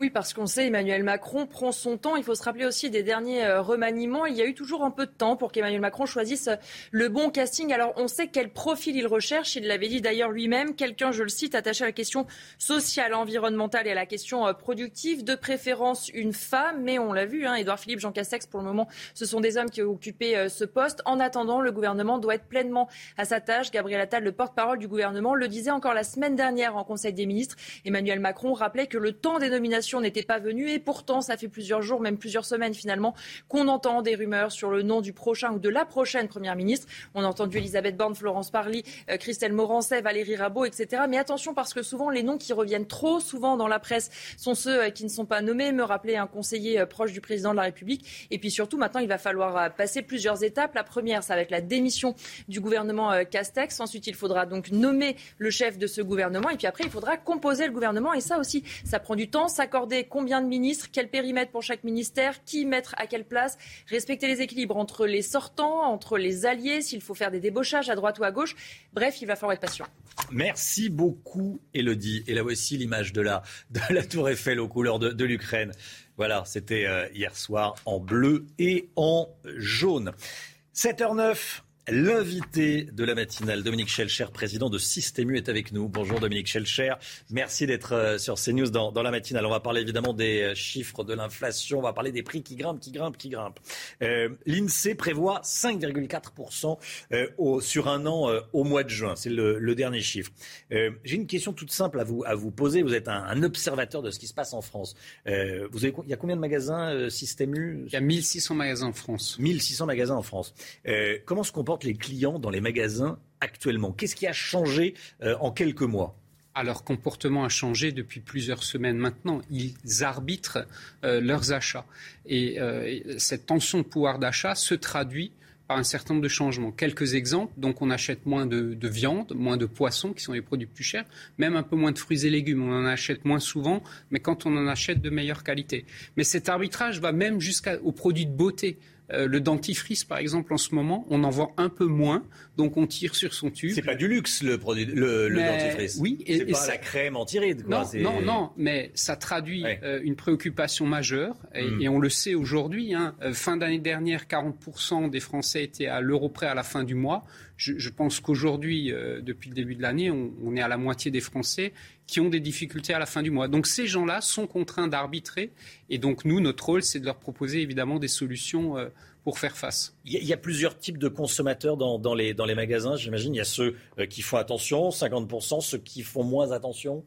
Absolument. Euh, on rappelle que 170 milliards d'euros ont été épargnés par, on va dire, la moitié des Français ou peut-être un peu moins pendant cette crise. Donc ces gens-là sont plus à l'aise, peuvent continuer à dépenser, à aller au restaurant. Mais c'est de loin pas euh, le cas de la majorité des Français. Dans un reportage CNews qu'on diffuse ce matin, vous l'avez peut-être vu en, arrivant, une dame a le sentiment, dit qu'elle a le sentiment, elle fait la chasse aux promotions, elle, elle a le sentiment qu'il y a moins de promotions en ce moment. Est-ce que c'est vrai? Plus dans que... les supermarchés. Hein, pas, le, le, le, premier conseil qu'on peut donner aux clients pour s'en sortir face à cette situation, c'est un, faire la chasse aux promotions. Non, elles sont bonnes, on y fait très attention et avec nos euh, industriels, plus que jamais, dans les mois qui viennent, on va proposer des bonnes, des bonnes promotions. Ça, c'est une première chose. Mm. Il y a un deuxième réflexe qu'on peut avoir, c'est se reporter sur la marque distributeur. Chez nous, les produits U, c'est-à-dire c'est moins cher que la grande marque, c'est un bon rapport qualité-prix fabriqués par des entreprises françaises. Voilà, ça c'est un bon réflexe également. Vous parlez de vos, euh, des, des, des, producteurs, des, des fournisseurs. Euh, on négocie les prix une fois par an, hein, normalement. Normalement. Normalement. Mais euh, un prix qui a été négocié euh, en, en, novembre ou en décembre dernier, qu'est-ce qu'il a comme valeur aujourd'hui? Il faut le renégocier non, avec des, des augmentations euh, de tout. Le gouvernement nous a d'ores et déjà toute la distribution appelée à la renégociation. Donc on a tous signé une charte pour renégocier. Et effectivement, c'est ce qu'on fait actuellement avec un certain nombre d'industriels qui subissent différents phénomènes. Le premier phénomène, c'est par exemple tout ce qui est céréales euh, et, produits frais. Il y a vraiment de la tension là-dessus depuis la guerre en Ukraine, mais il y a, a d'autres tensions qui étaient presque préexistantes. Par exemple, les emballages coûtent plus cher, le carton, le papier coûtent plus cher actuellement. Mmh. Donc tout ça a des impacts sur la chaîne de production. Et bien sûr, le phénomène de base, celui qui pèse le plus, c'est l'énergie. Produire, ça se fait avec de l'électricité, ça se fait avec du gaz. Et, et donc là, ben, c'est ces impacts-là qu'on qu qu discute. Donc malheureusement, vous avez commencé par citer le chiffre, le chiffre de l'INSEE à fin juin qui est effectivement sorti hier soir. Moi, je le confirme parce que ce qu'on discute va se répercuter dans les rayons dans les semaines qui viennent il y a des prix qui augmentent. Est-ce qu'il y a des prix qui baissent également? Parce que c'est des moyennes. Hein. Il, y a, il, y a, quelques prix qui, qui, baissent. Deux exemples. Le jambon, par exemple. Euh, ouais. Il y a une, une, petite phase là, là de baisse, mais je crains qu'avec le cours euh, du, du, comment dire, du porc qui, qui, qui remonte et puis euh, la tension sur l'alimentation animale, ça va remonter. Et puis il y a quelques produits de beauté. Euh, comme les couches à un moment qui ont pu un peu baisser. Mais mmh. c'était du transitoire. Qu'est-ce qui va le plus augmenter dans les prochains mois? Quels sont les produits dont les prix vont le plus augmenter les prochains mois? En alimentaire, hein alors, j'ai pas, j'ai pas la boule de cristal. Vous mmh. savez, on discute tous les jours actuellement, mais il y a de la vraie tension sur les produits frais. Euh, autre exemple, c'est la fameuse grippe aviaire. Euh, 16 millions de volailles ont été abattues en France. Euh, la volaille, les œufs, vont être plus chers parce qu'il y en aura moins, ça, va être plus cher. Donc les, les, produits frais, tout ce qui est à base de papier, donc mouchoirs, papier WC et même le papier de la rentrée des classes. Nous, on est déjà focalisé sur la préparation de la rentrée. Tous ces éléments-là risque de coûter plus cher. Mais encore une fois, on sera là pour accompagner les Français avec les différents dispositifs euh, que j'ai cités tout à l'heure. Oui, oui, oui. Comment ça se passe quand on négocie? Il y a le vendeur de papier qui vient vous voir, Monsieur Selcher, euh, moi j'ai envie d'augmenter mon prix. Vous, vous êtes euh, là, vous connaissez vos clients, vous dites ah oui, mais et, qui, qui écrase sa marge? Ben, c'est le jeu. il n'y a pas de miracle. Hein, il n'y a pas de miracle. C'est le jeu de la négociation qui, a, qui, a, toujours existé. Mais je vais vous dire, ma, ma plus grande préoccupation à date sur tous ces points, c'est d'assurer la continuité de l'approvisionnement. Hmm. Parce qu'on on le voit actuellement, il y a des ruptures qu'on va appeler perlées, c'est-à-dire qu'on n'est pas livré de tout tout le temps. Euh, il n'y a pas de pénurie grave, hein, donc pas d'inquiétude, pas d'alerte. Mais mon premier sujet à moi aujourd'hui avec nos acheteurs, c'est d'assurer la continuité dans le temps, plus que de négocier euh, très durement le prix finalement. Oui, on va pas parler de politique, mais bon, euh, Emmanuel Macron promet un chèque alimentaire. il pourra être dépensé dans les supermarchés? On dit qu'il pourrait être euh, dépenser uniquement dans les AMAP, chez les producteurs bio, peut-être pas dans les supermarchés. Euh, Alors, les discussions sont en cours. Nous y participons à travers notre fédération. Euh, l'objectif du gouvernement, c'est une loi au début du mois de juillet pour aller relativement vite finalement après les élections législatives. nous, ce qu'on souhaite, c'est un dispositif en tout cas simple. Moi, je suis, nous, chez U, on est favorable à ce chèque pour aider les plus démunis. On parlerait de 8 millions de Français, donc ça, je pense que c'est la bonne cible. Mmh. Mais qui dit simplicité dit euh, accessible, je pense quand même partout, c'est-à-dire y compris dans la grande distribution. Pourquoi? Parce qu'actuellement, le, le premier problème, c'est le carburant dans les territoires ruraux. Les gens n'ont pas envie de faire des kilomètres là, des kilomètres là. Donc, il faut leur rendre ce, chèque accessible facilement. Accessible euh, facilement et que ce soit utilisable uniquement pour l'alimentation. Bien sûr, pour l'alimentation. Et, hum. alors, euh, la discussion dit même euh, essentiellement des produits frais pour des fruits, des légumes, pour avoir une alimentation de qualité, ce qui, ce qui paraît intéressant. Et ça, c'est fou ce qu'on est en train de vivre. C'est une période jamais vue. C'est absolument. Vous avez une certaine expérience, j'imagine. Mais, vous avez raison, vous avez raison, c'est une période jamais vue. Et vous savez, même nos acheteurs, nos acheteurs n'ont aucun repère, ils sont des, souvent des jeunes acheteurs, n'ont pas ceux qui négocient nos prix, quoi. Ceux qui négocient nos prix n'ont pas l'expérience de ces grandes périodes d'inflation. C'était la génération d'avant qui l'avait encore, remontant mmh. aux années 70-80, et donc on, est en train de, de, construire des repères différents. Mais euh, au-delà du chèque alimentaire, moi je voudrais juste dire que le, dans les territoires ruraux que je connais bien, où sont implantés les magasins U, le premier problème reste celui du carburant. C'était votre premier reportage. Et, je crois que le gouvernement ne, devra aider notamment les gros rouleurs en territoire euh, rural c'est ça qui, ce qui semble se, préparer. Merci beaucoup Dominique Schelcher, président de Système U. Si vous êtes passionné par euh, la grande distribution, les prix, comment ça se fait, le bonheur est dans le prix. Voilà, c'est vous qui l'avez écrit. Hein. Réinventer le commerce de proximité. Les propositions du président de Système U. Voilà.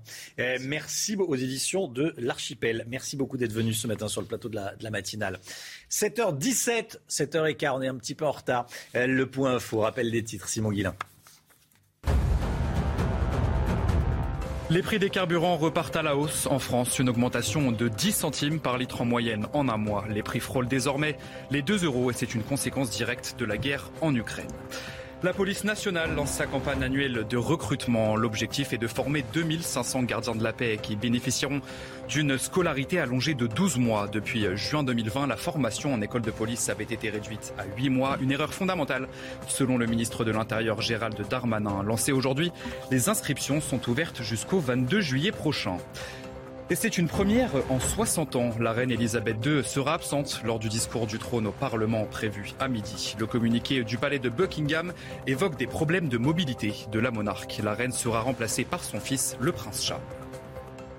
7h18, Simon vous l'annonçait à l'instant, la police est en pleine campagne de recrutement. 2500 jeunes policiers sont euh, recherchés, enfin futurs jeunes policiers pour être formés. On sera avec la porte-parole de la police nationale à 8h30. Soyez là si vous le pouvez, si ça vous intéresse, bien sûr.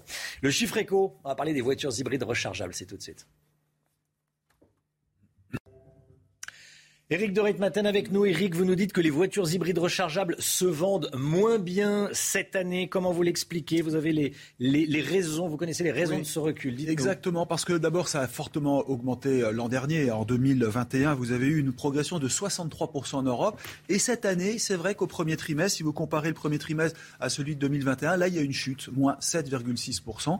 Alors, euh, j'ai appelé le porte-parole hein, de la plateforme automobile, c'est le porte-parole des industriels, et il explique très simplement, premièrement, euh, les entreprises serrent les vis actuellement parce qu'il y a la crise, parce que euh, les coûts augmentent. Donc, on ne renouvelle pas les flottes de voitures hybrides. Première chose. Deuxièmement, euh, les voitures hybrides, c'est un trait d'union entre la voiture essence et la voiture 100% électrique. Eh bien, il se trouve que la voiture électrique commence à prendre son envol. Ça commence vraiment à bien marcher. Il y a une voiture sur dix maintenant en Europe qui est 100% électrique. Et puis, vous avez en plus les aides hybrides rechargeables qui vont s'arrêter au mois de juillet.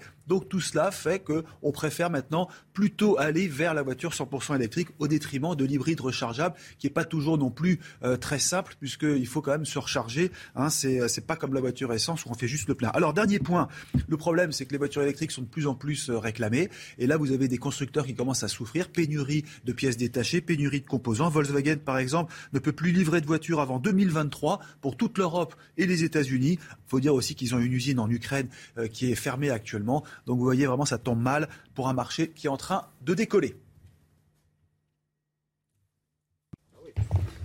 Le sport tout de suite, Kylian Mbappé à Madrid. Alors forcément, on s'imagine des choses. On en parle tout de suite. L'actuel attaquant du PSG, s'est rendu dans la capitale espagnole accompagné de plusieurs de ses coéquipiers. Et il y a des images, évidemment, Simon. on parle, on parle, évidemment, on pense au Real. On se doute, on ne le sait pas, mais ça, ça pourrait approcher Kylian Mbappé qui a été aperçu dans un restaurant à Madrid, mais difficile, bien sûr, pour l'instant, de connaître la raison exacte de ce déplacement, même si on sait hein, depuis plusieurs mois qu'un éventuel transfert de Kylian Mbappé vers le Real est possible. Du tennis au tournoi de Rome, dernier grand tournoi avant Roland Garros, c'est déjà terminé pour la Française Alizé Cornet. Hein. c'est sans surprise qu'elle s'est inclinée face à la Roumaine Simona Alep en 2-7, 6-4, 6-4. Simona Alep qui depuis peu est entraînée par le célèbre entraîneur français Patrick Mouratoglou qui a notamment coaché Serena Williams. Et puis le tableau masculin ça passe pour Stan Wawrinka et c'est une surprise. Au, premier tour, le Suisse a dominé le géant américain Rayleigh Opelka en 3-7. Le score 3-6, 7-5, 6-2. Cela faisait 15 mois que Stan Wawrinka, qui a gagné trois tournois du Grand Chelem, n'avait pas remporté le moindre match sur le circuit ATP. C'est News, il est 7h22. Restez bien avec nous dans un instant. On va parler de ces 560 000 personnes qui roulent sans contrôle technique. On en parle avec vous, Pierre Chasseret. Et bonjour Pierre, et à tout de suite. C'est News, 7h25. Merci d'être avec nous. La voiture, l'automobile, avec vous, Pierre Chasseret. 560 euh, 000 voitures circulent sans contrôle technique en France. 560 000. C'est l'estimation que nous donnent aujourd'hui les professionnels du secteur.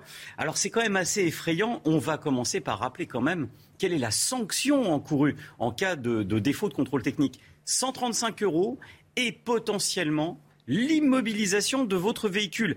Alors, dans ce gros chiffre de 560 000 automobilistes en défaut de contrôle technique, il y en a évidemment beaucoup de, qui, beaucoup de ce chiffre qui s'explique par le fait que certains sont tout simplement légèrement en retard. Mais il reste quand même une énorme proportion, Romain, de véhicules qui restent pour eux ben, totalement exclus du, contrôle technique. Qu'est-ce qui peut aussi expliquer ce risque que prennent les, les automobilistes? Deux dates. En mai 2018, premier renforcement du contrôle technique où véritablement on a durci les règles. Le moindre petit voyant, par exemple, sur le tableau de bord, c'est contre-visite. Ça engage des frais derrière pour l'automobiliste. Et ensuite, juillet 2019, le pire, renforcement du contrôle technique sur les émissions polluantes des véhicules, notamment sur les véhicules diesel. Là, c'est devenu très complexe pour certains, à tel point que ces deux renforcements ont eu pour conséquence que certains automobilistes n'y allaient plus. Pas par crainte du contrôle technique, non.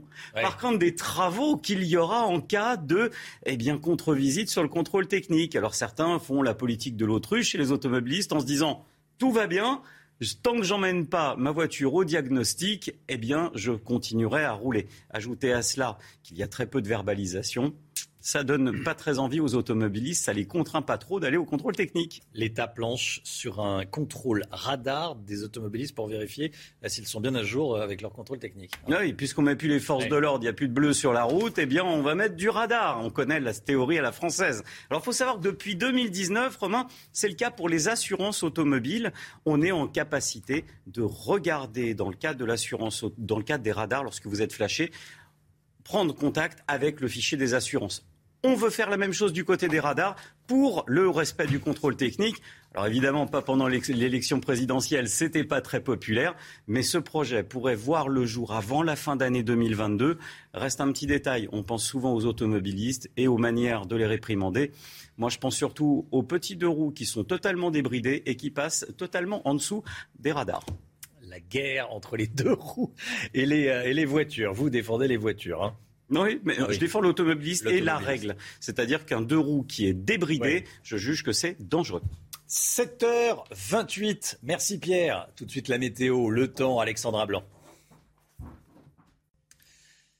Il va faire encore plus chaud qu'hier aujourd'hui, Alexandra. Hein. oui, en effet, Romain, les températures vont s'envoler. La vague de chaleur qui donc se poursuit. Regardez ces images il y a seulement quelques minutes du côté de hier dans le Var où l'on attend en moyenne 27 à 28 degrés aujourd'hui. Alors au programme ce matin, un temps très lumineux partout, un petit peu à l'image du Var, un ciel parfaitement dégagé quasiment partout. On a quelques entrées maritimes autour du golfe du Lion. On avait ce matin un temps assez brumeux entre Saint-Étienne et Chambéry. Dans l'après-midi, eh bien, très peu d'évolution, quelques nuages sur la Bretagne, quelques nuages également sur les Alpes du Nord ainsi que sur les Alpes du Sud, mais partout ailleurs, une très belle après-midi avec en prime des températures déjà très douces, 16 degrés ce matin à Paris ou encore à La Rochelle, en moyenne 13 degrés dans le sud-ouest, des températures déjà très douces. Et puis dans l'après-midi, les températures vont tout simplement s'envoler, températures dignes d'un mois d'août au nord comme au sud, 29 à Paris ou encore à Orléans, 30 degrés pour Bordeaux, vous aurez 28 degrés à Limoges ainsi que du côté de Lyon et en moyenne 27 degrés sous le soleil de Marseille, température donc largement au-dessus des normales de saison avec la vague de chaleur qui se poursuit.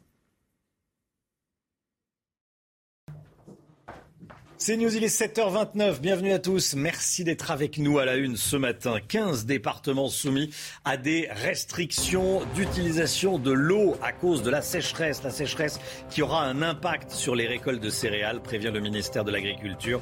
Reportage en Bretagne dès le début de ce journal. Des dealers qui menacent et agressent un artisan. Ça se passe à Bagnolet, en Seine-Saint-Denis. La victime est un célèbre photographe, vous allez le voir. Il n'est pas loin de jeter l'éponge énormément de, tristesse après le décès d'Antoine Aleno, le fils du chef multi-étoilé Yannick Aleno.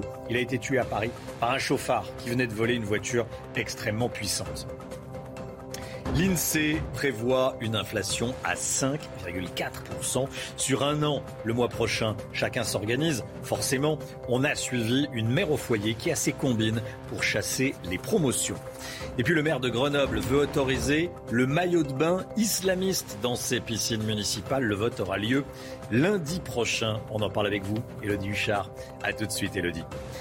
La sécheresse aura un impact sur les récoltes de céréales, prévient le ministère de l'Agriculture, même s'il est encore beaucoup trop tôt pour avoir une évaluation euh, précise. En pleine croissance, le blé manque d'eau et la chaleur en France devrait durer. Les agriculteurs sont évidemment inquiets. On a rencontré une agricultrice dans l'île-et-Vilaine. Euh, reportage signé Jean-Michel Decaze. Regardez. L'incendie a duré deux jours, jeudi et vendredi dernier. Dans la forêt de Liffré, près de Rennes, 8 hectares ont été détruits. Un feu de forêt en Bretagne, c'est assez rare, de quoi marquer les esprits. Virginie Frabeau est agricultrice à moins d'un kilomètre du sinistre. Ça fait peur parce qu'on se dit que euh, c'est quand même bien sec. On est au mois de mai, on est début mai quand même, et, euh, et on se dit qu'on n'est pas arrivé, on n'est pas au mois d'octobre, et qu'on se demande. Là, on se pose vraiment la question si d'ici le mois d'octobre, est-ce qu'on va vraiment avoir de la pluie? Les ouvriers forestiers n'ont pas vu une telle sécheresse au mois de mai depuis 30 ans. Les agriculteurs, premiers impactés, savent déjà que la récolte de blé et de foin va baisser de moitié. La terre, elle est comment? C'est du sable. Ah ouais, ouais, elle est super sèche. Elle est super sèche. C'est euh, c'est inquiétant, franchement. Un, début mai, voir la terre dans, dans cette. Euh, ouais, enfin, on se croirait au, mois de juillet, août, quoi. C'est c'est pas normal, quoi. On a eu une, un début d'année qui ressemble à un, début d'année 76, quoi. Les exploitants jouent leur récolte à qui tout double. Aucune pluie n'est annoncée dans les 15 prochains jours. Un prestigieux atelier de photos menacé par la présence de dealers un atelier de photos installé, un labo photo installé à Bagnolet en Seine-Saint-Denis, spécialisé dans le tirage argentique, le papier photo à l'ancienne. Il travaille depuis plus de 30 ans avec des photographes du monde entier. Il a déménagé à Bagnolet il y a trois ans. Euh, Diamantino Quintas, propriétaire de l'atelier, ce célèbre photographe, subit des nuisances quotidiennes causées par un groupe de, dealers dans le hall de l'immeuble. Euh, il a sonné à toutes les portes, rien n'y fait. On est allé voir euh, comment ça se passait. Reportage de Sibylle Delettre, de Kinson et de Fabrice Elsner. Regardez. Voilà, se trouve ici, dans tout le hall. Régulièrement, les dealers s'installent à quelques mètres à peine de l'atelier de Diamantino Quintas. Depuis trois ans, lui et son équipe subissent des nuisances quotidiennes. Sur ces images de vidéosurveillance, ils sont à l'intérieur du hall pour mener leur trafic de drogue. Quand ils fument là, euh, toute la fumée vient dans notre atelier.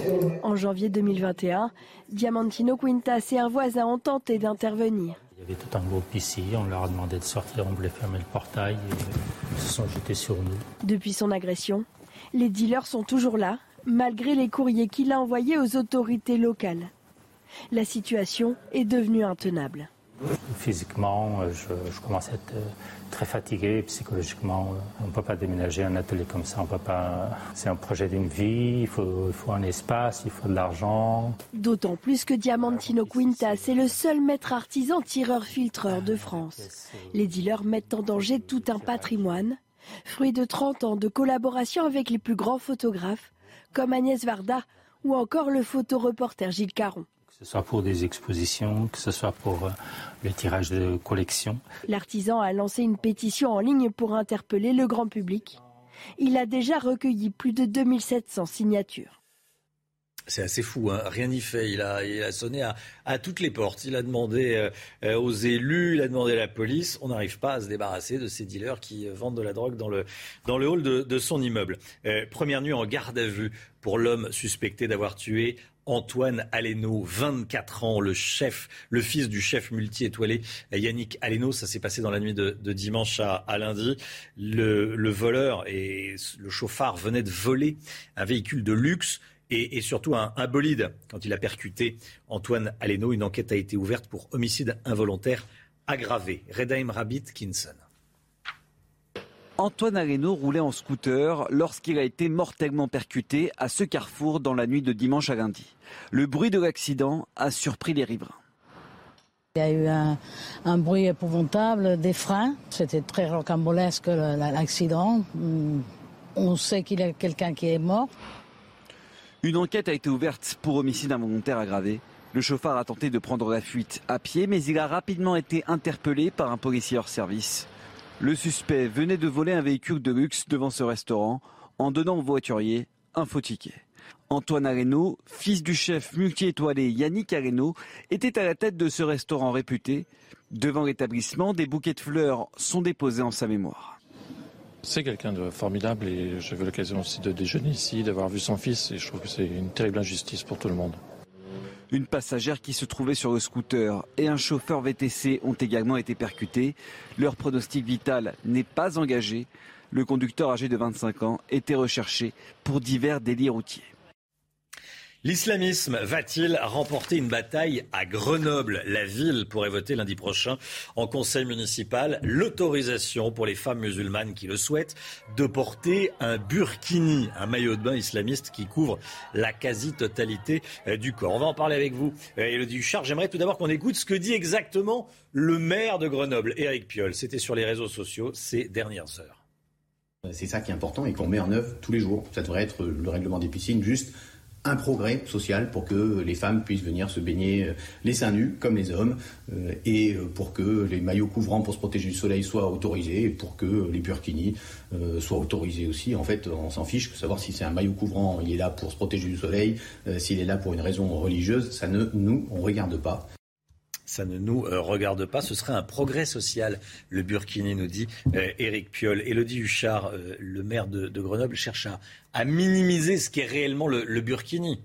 Oui, et finalement, on le voit sur les réseaux sociaux, ça ne fonctionne pas forcément quand on entend les arguments euh, présentés à l'instant dans les vidéos. Il explique que pour lui, mettre en place le burkini dans les piscines, c'est assurer l'égalité d'accès aux services publics. Il dit aussi qu'il faut autoriser les femmes seins nus pour qu'elles soient torse nu finalement euh, comme les hommes. Et on voit que ces arguments, évidemment, ne fonctionnent pas pour l'instant. Il dit on s'en fiche de savoir si c'est un signe religieux ou pas. Et finalement, ça n'apaise pas les tensions parce que dissocier le burkini du fait religieux, on sait que ça ne fonctionne pas. Et puis, il parle aussi d'hygiène parce qu'il explique que tout cela doit se faire dans les règles d'hygiène et très souvent dans les règlements intérieurs des piscines municipales, si le burkini est refusé, c'est bien pour des questions d'hygiène, de la même manière qu'on refuse aux hommes de porter des shorts larges. Mais justement, Éric Piolle précise qu'en revanche, les hommes ne pourront toujours pas mettre de caleçons larges dans les piscines. Donc on a un peu du mal, effectivement, à comprendre la logique des arguments du maire de Grenoble. Et puis évidemment, il y a une levée de bouclier dans la classe politique, notamment Laurent Wauquiez, qui le menace de suspendre toutes les subventions à sa ville. Rappelons que Laurent Wauquiez est le président de sa région. Et puis Laurent Wauquiez qui a aussi des mots en expliquant que le burkini est un vêtement de soumission de la femme. Et il ajoute, je le cite,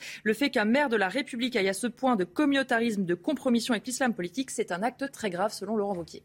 Elodie Huchard, merci Elodie. Le prix des carburants repart à la hausse en France. Regardez, eh, le litre de gasoil, 1,94€, augmentation de plus de 11 centimes en un mois. Et c'est pas tout, hein. le samplon 95, Simon, plus 9 centimes en, un mois. Hein. Oui, et 1,95€ pour le litre de samplon 98, soit une augmentation de près de 10 centimes en un mois. Mais avec la hausse des carburants, réduisez-vous l'utilisation de votre voiture Écoutez, on vous a posé la question, c'est votre avis.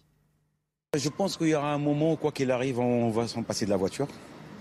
Vu le prix qu'on paye, ben, on préfère manger que mettre de l'essence. Plus restreint euh, en région parisienne, en plus il y a moyen de prendre les transports. Donc, euh. prend un peu plus les transports. La voiture, c'est vraiment quand il y a des grandes courses, euh, des trucs vraiment urgents, entre guillemets, que je l'utilise. Sinon, bon, j'essaie d'utiliser ça le moins possible. Ah non, pas du tout, je peux pas me permettre. Mais je prends ma voiture et j'achète l'essence quand il le faut. J'ai pas le choix. Regardez, euh, l'INSEE prévoit 5,4% d'inflation sur un an au mois de juin, c'est-à-dire le, mois prochain. Le pouvoir d'achat, qui est la préoccupation quotidienne de millions d'entre nous, c'est même une lutte quotidienne hein, pour certains. On a rencontré Sarah, elle est mère au foyer près d'Angers. Elle consacre son temps, beaucoup de temps en tout cas, à faire des économies. Reportage de Mickaël Chailloux. Sarah, 31 ans, trois enfants, est la reine des promotions. Une heure par jour, elle consulte des applications spécialisées pour obtenir les meilleures réductions. Ici, tout a été acheté à prix cassé. C'était sur un site internet, on avait un bon de réduction de moins 60%. Euh, Entre offre de remboursement, bon de, réduction, canutage fidélité. Donc voilà, on peut cumuler tout ça pour avoir euh, le produit euh, gratuitement avec bénéfice. Vous avez bien entendu, sur certains produits, Sarah gagne de l'argent. Depuis deux ans, elle a fait fondre son budget course mensuel. Là, je peux vous dire qu'on est passé de 900 euros à 400 euros. Deux adultes avec trois enfants en bas âge grâce aux optimisations. Mais depuis quelques semaines, avec l'envolée de l'inflation, Sarah constate que les choses changent dans les enseignes de la grande distribution. On a remarqué qu'il y a moins de promos, moins de codes promotionnels aussi. Ils ne proposent pas ça comme avant. Sarah n'hésite pas à partager ses bons plans. Elle participe aussi activement aux collectes de produits pour l'Ukraine. Voilà les astuces d'une mère de famille. On est nombreux à, faire attention, à regarder de plus en plus euh, les prix. Il est 7h40. Bonjour Jérôme Begley. Bonjour Romain. Directeur général, directeur général du JDD, le journal du dimanche. On commence à y voir plus clair sur les candidats investis par la majorité pour les prochaines législatives. Surprise, peu de prise de guerre ou de ralliement, on va dire, spectaculaire. Hein. Oui, euh, la poutre travaille. Le jeu monde politique est en train de rendre l'âme. Le clivage droite-gauche n'a plus de sens. Ces affirmations toutes faites émaillent euh, du langage de la Macronie. Et depuis plus de cinq ans, et elles devaient trouver leur concrétisation lors des législatives du mois qui arrive. Mais voilà, la liste des 502 hommes et femmes investis par la, la majorité présidentielle a été rendue publique. Et on doute encore de la réalité de ces prédictions. Marine Brenier, une proche de Christian Estrosi euh, dans les Alpes-Maritimes, l'ambitieux Robin Reda dans euh, l'Essonne, la discrète Constance Le Grip dans les Hauts-de-Seine, ou Carl Olive, le maire de, Poissy, voilà, qui, qui résume les prises de guerre de la majorité au sein de la République, au, sein des Républicains, pardon. Ils rejoignent Eric Woerth dans l'Oise, qui avait annoncé son soutien à Emmanuel Macron en mars dernier. Ça, c'est un tremblement de terre. Il est de 1 sur l'échelle de Richter. Et encore, je m'engage, les vieux partis, les étiquettes ont encore euh, a un poids politique. Et lorsqu'on les distribue, ça, ça n'est pas rien. L'implantation locale reste un atout décisif. On oublie rapidement que si l'élection présidentielle est une et unique, les législatives sont plurielles. 577 scrutins différents, avec des candidats et parfois des enjeux et des préoccupations différentes. C'est ce que les stratèges de la Macronie ont sans doute un peu sous-estimé. Alors Jérôme, comment est-ce que vous expliquez le relatif échec de ce mouvement, de ces tentatives de débauchage? D'abord, euh, 15 jours après sa réélection, Emmanuel Macron est encore très flou sur sa politique. On n'a pas avancé d'un pouce sur euh, les ambitions et sur la politique qu'il comptait mener. Pas plus samedi lors, de son discours d'investiture que dans ses euh, discours d'avant et d'après. Où va-t-il? On ne connaît pas ses, ses préoccupations concrètes euh, et c'est ce que seront les priorités de son quinquennat. Un attentisme à la fois étonnant et préoccupant. Et comme on reste dans le flou aussi pour le choix de son Premier ministre, quant à sa sensibilité politique. Du coup, les Français sont en droit de se demander quel Emmanuel Macron ils ont élu. Celui du discours de Marseille qui allait draguer les électeurs de Jean-Luc Mélenchon ou celui qui veut porter la retraite à 65 ans. Ça n'est vraiment pas le même. Une ambiguïté qui n'aide pas non plus à recruter des alliés ou des parachutés politiques. Car, en plus de tout, les électeurs détestent les élus qui font du tourisme politique ou qui changent de circonscription et d'étiquette au gré des aléas électoraux une trahison à ses convictions d'hier ou un parachutage décidé depuis Paris. C'est ce qui se, révèle particulièrement contre-productif sur le terrain quelles que soient les sensibilités politiques. Un exemple, Gabriel Amar. Jusqu'ici élu en Essonne, il avait été maire de Viry-Châtillon, puis après dans l'Isère. Entre-temps, il avait fait un détour par Villeneuve d'Ascq, dans le Nord, pour des municipales où il avait été battu. Et le voici qui réapparaît euh, aux, aux, des élections législatives à Villeurbanne, dans la sixième circonscription du Rhône il a obtenu l'investiture de la NUP, la nouvelle Union populaire, écologique et sociale, en lieu et place d'une candidate socialiste qui avait pourtant été sollicitée. Mais voilà, M. Hamar est le gendre de Jean-Luc Mélenchon. Le leader de la France insoumise est toujours prompt à dénoncer euh, les passe-droits, les privilèges chez les autres. Mais le népotisme chez lui, ça le dérange un petit peu moins. Sur place, évidemment, la résistance s'organise. Il n'est pas exclu qu'une candidature dissidente vienne compliquer la tâche de M. Gendre dans un bastion habituellement euh, attaché à la gauche, mais que le marcheur Bruno Bonnel avait réussi à lui ravir. Tant que le président n'aura pas clarifié son jeu et sa politique, il bloque la recomposition qu'il appelle pourtant de ses voeux. Car les Français, pas plus que les élus, n'ont envie de ce saut dans l'inconnu. Merci beaucoup. Jérôme Béglé, euh, on parlait des, législatives. Il y, a, un message de Tahabouaf, vous savez, euh, qui pourrait être investi par la France Insoumise, qui a été condamné pour injure public, qui a fait appel. Euh, il ne dit pas qu'il abandonne, mais il dit que depuis plusieurs semaines, il encaisse une tempête d'attaques sans précédent. Tous les jours, une nouvelle calomnie, une nouvelle insulte, une nouvelle menace de mort. J'ai été soutenu, pas assez pour tenir, mais assez pour être reconnaissant. Il ne dit pas qu'il abandonne, mais il publie euh, ce matin un message. Enfin, il publie également candidat dans le Rhône à Vénissieux. À Vénissieux, exactement. Voilà. Le rappel des titres, il est 8h moins le quart, 7h45. Simon Guillain.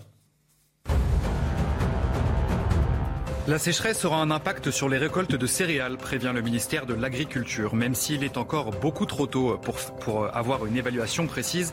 En pleine croissance, le blé manque d'eau et la chaleur en France devrait durer. Météo France évoque un épisode de chaleur qui, sans être inédit, est remarquable par sa précocité. Des Ukrainiens ont été envoyés contre leur gré en Russie. C'est une déclaration faite hier par le porte-parole du Pentagone, confirmant des affirmations des autorités ukrainiennes. Même si John Kirby n'a pas avancé de chiffres, 1,2 million d'Ukrainiens auraient été envoyés en Russie selon Kiev.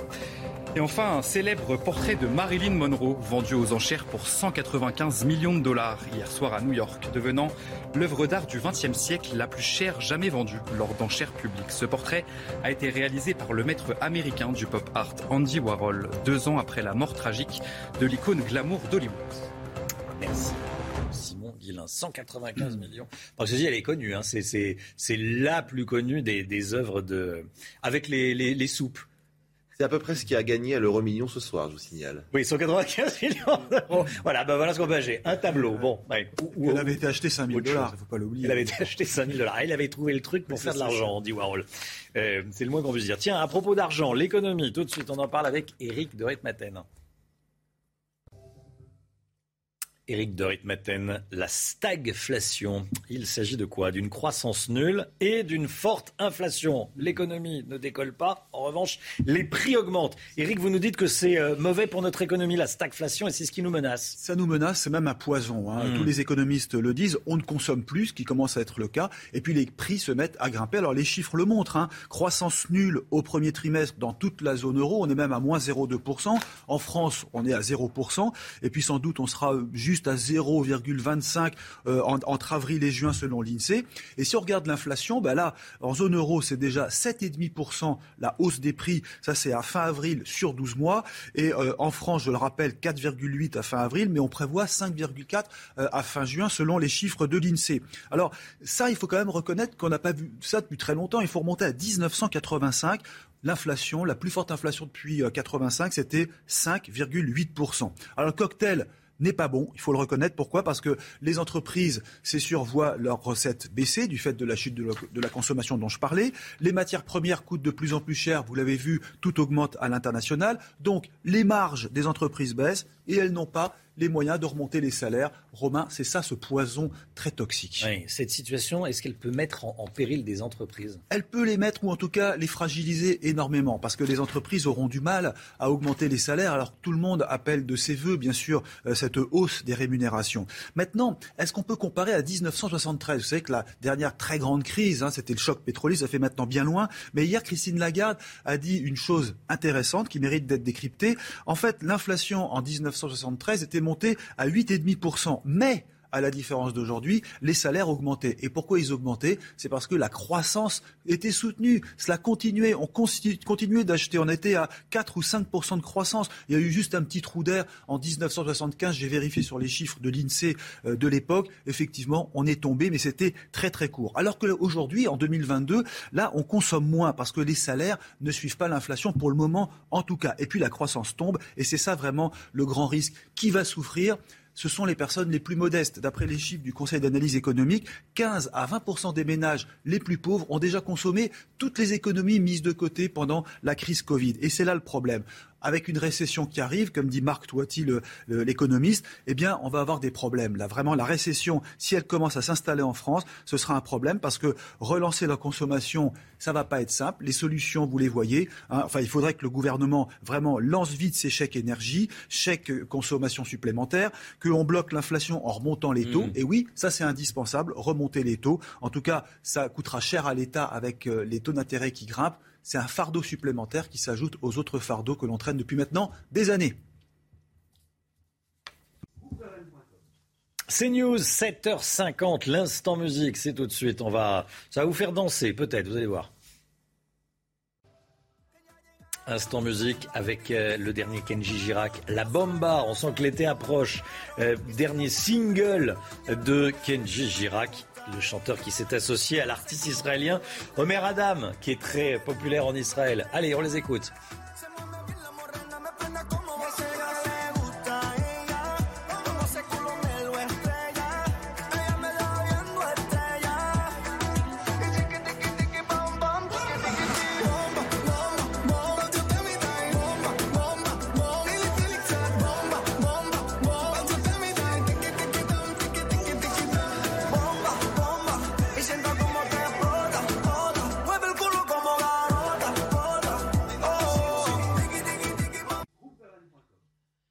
News, 7h51. Les prix des carburants augmentent, augmentent. On frôle les 2 euros. À nouveau, les 2 euros le litre par, euh, par, pour quel que soit le carburant. Hein. Sans plomb 95, sans plomb 98.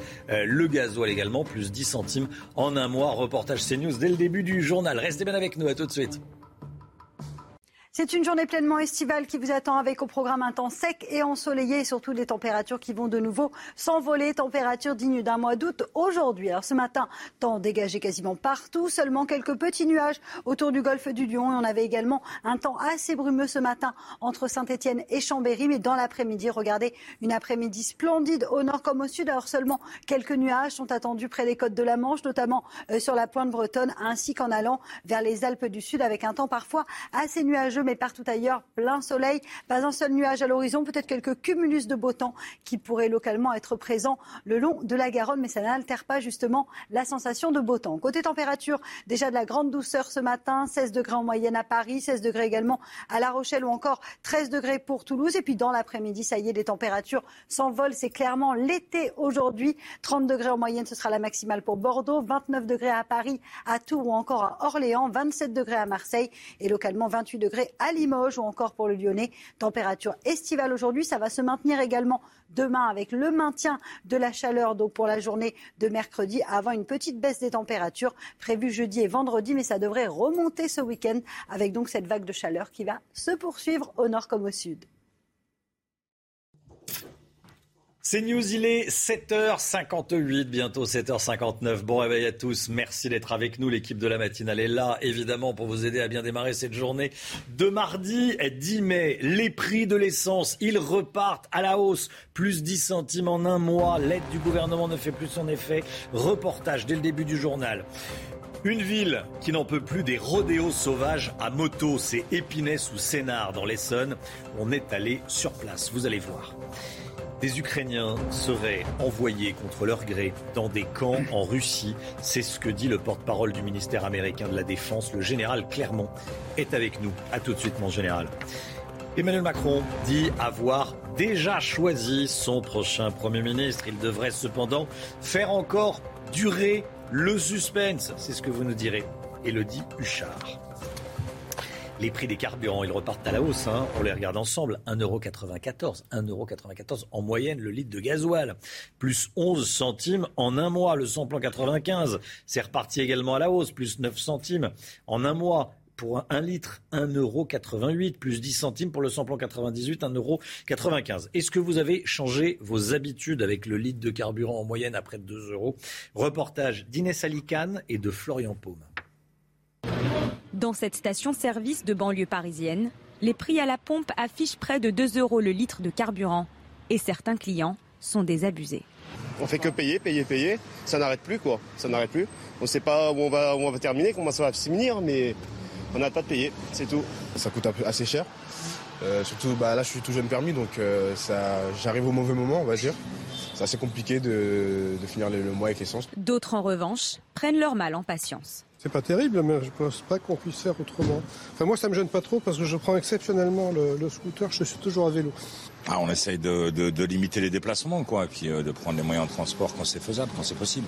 Après avoir dépassé les 2 euros le litre courant mars, les principaux carburants avaient nettement reculé début avril, notamment grâce à une remise de 15 à 18 centimes par litre de carburant à la pompe mise en place par le gouvernement.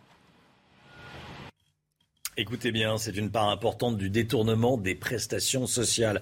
La fraude par usurpation d'identité bancaire, la, la, falsification du relevé d'identité bancaire, hein, le, le, RIB, Simon. Et la Cour vient, vient d'épingler le gouvernement qui n'en ferait pas assez pour lutter contre ces fraudes. Les précisions avec Sybille Delettre.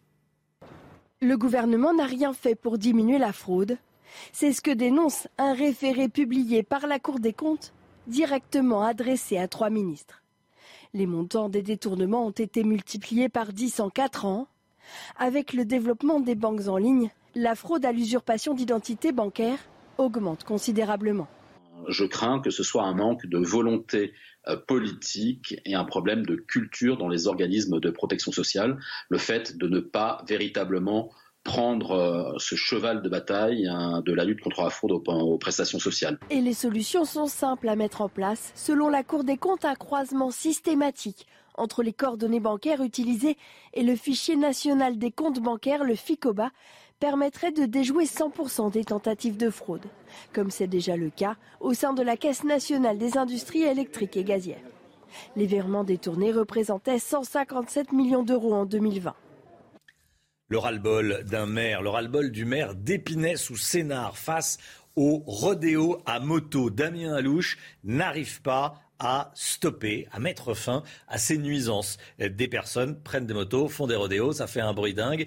Il y a des milliers d'habitants d'Épinay sous Sénard qui euh, subissent cette situation et ils n'arrivent pas à la faire stopper. Du côté des forces de l'ordre, on rappelle la complexité qu'il y a à engager des courses-poursuites. Il y a des consignes. Il ne faut pas euh, poursuivre euh, les personnes qui font ça. Le récit est signé Reda Rabbit. Regardez.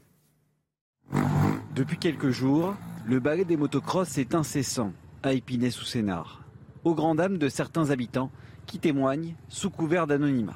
Il y a le problème de, la sécurité, c'est surtout pour eux. Le fait de, voir, de rouler sur une moto, peut-être sans assurance, je le sais, et en plus, avec plus est, sans casse, donc euh, c'est un danger pour eux. Le maire de la ville fait face au désarroi de ses concitoyens. On est en, contact avec les habitants en permanence qui se plaignent à juste titre euh, de ces actes qui sont euh, dangereux. Euh, qui sont dangereux pour les motards et qui sont dangereux aussi pour les habitants, parce que le jour où il y aura un accident et qu'il y a un gamin, une gamine euh, ou une dame ou un papa qui sera renversé par une moto, euh, ce sera un drame terrible et absolu pour tout le monde. La municipalité dénonce un manque de moyens policiers pour lutter contre ces rodéos et propose des solutions alternatives. Moi, ce que je prône, ça vaut ce que ça vaut, c'est tester les drones. Alors, quel intérêt les drones? C'est vous les faites voler, c'est discret. Les motos, elles sortent, vous les suivez avec le drone, et lorsqu'il y en a une qui tombe en panne ou qui cale, et eh bien à ce moment-là, les forces de police municipales ou nationales peuvent intervenir pour confisquer le, le, véhicule. Le maire ainsi que le président du département ont envoyé des courriers pour réclamer plus d'effectifs sur place. Courrier laissé pour l'instant sans réponse. La guerre en Ukraine, à présent, Emmanuel Macron ferme la porte de l'Union européenne à l'Ukraine. Écoutez, euh, le président de la République prévenu, hein, euh, prévient qu'une éventuelle adhésion de l'Ukraine à l'Union européenne prendrait des décennies, mais il propose une communauté politique européenne. Il l'a dit hier soir euh, en Allemagne. Il est allé rencontrer Olaf Scholz quelques jours après euh, avoir été réélu et, investi. pourquoi parle-t-il de l'entrée de l'Union, de l'Ukraine dans l'Union européenne? Bah, Parce que Volodymyr Zelensky a réitéré, lui, sa volonté de rejoindre l'Union. Écoutez. Nous espérons recevoir une réponse positive concernant l'acquisition du statut de candidat à l'Union européenne de notre pays en juin. Le porte-parole du Pentagone dit que des Ukrainiens sont envoyés contre leur gré en Russie. La Russie qui les retiendrait dans des camps. Général Clermont avec nous. Euh, un, ce serait un, vrai acte de guerre. Et déjà, quelle est la, crédibilité à apporter à cette information euh, en provenance de Washington? Et quand ça vient de Washington, euh, c'est souvent sérieux. Ce sont souvent des informations qui sont confirmées.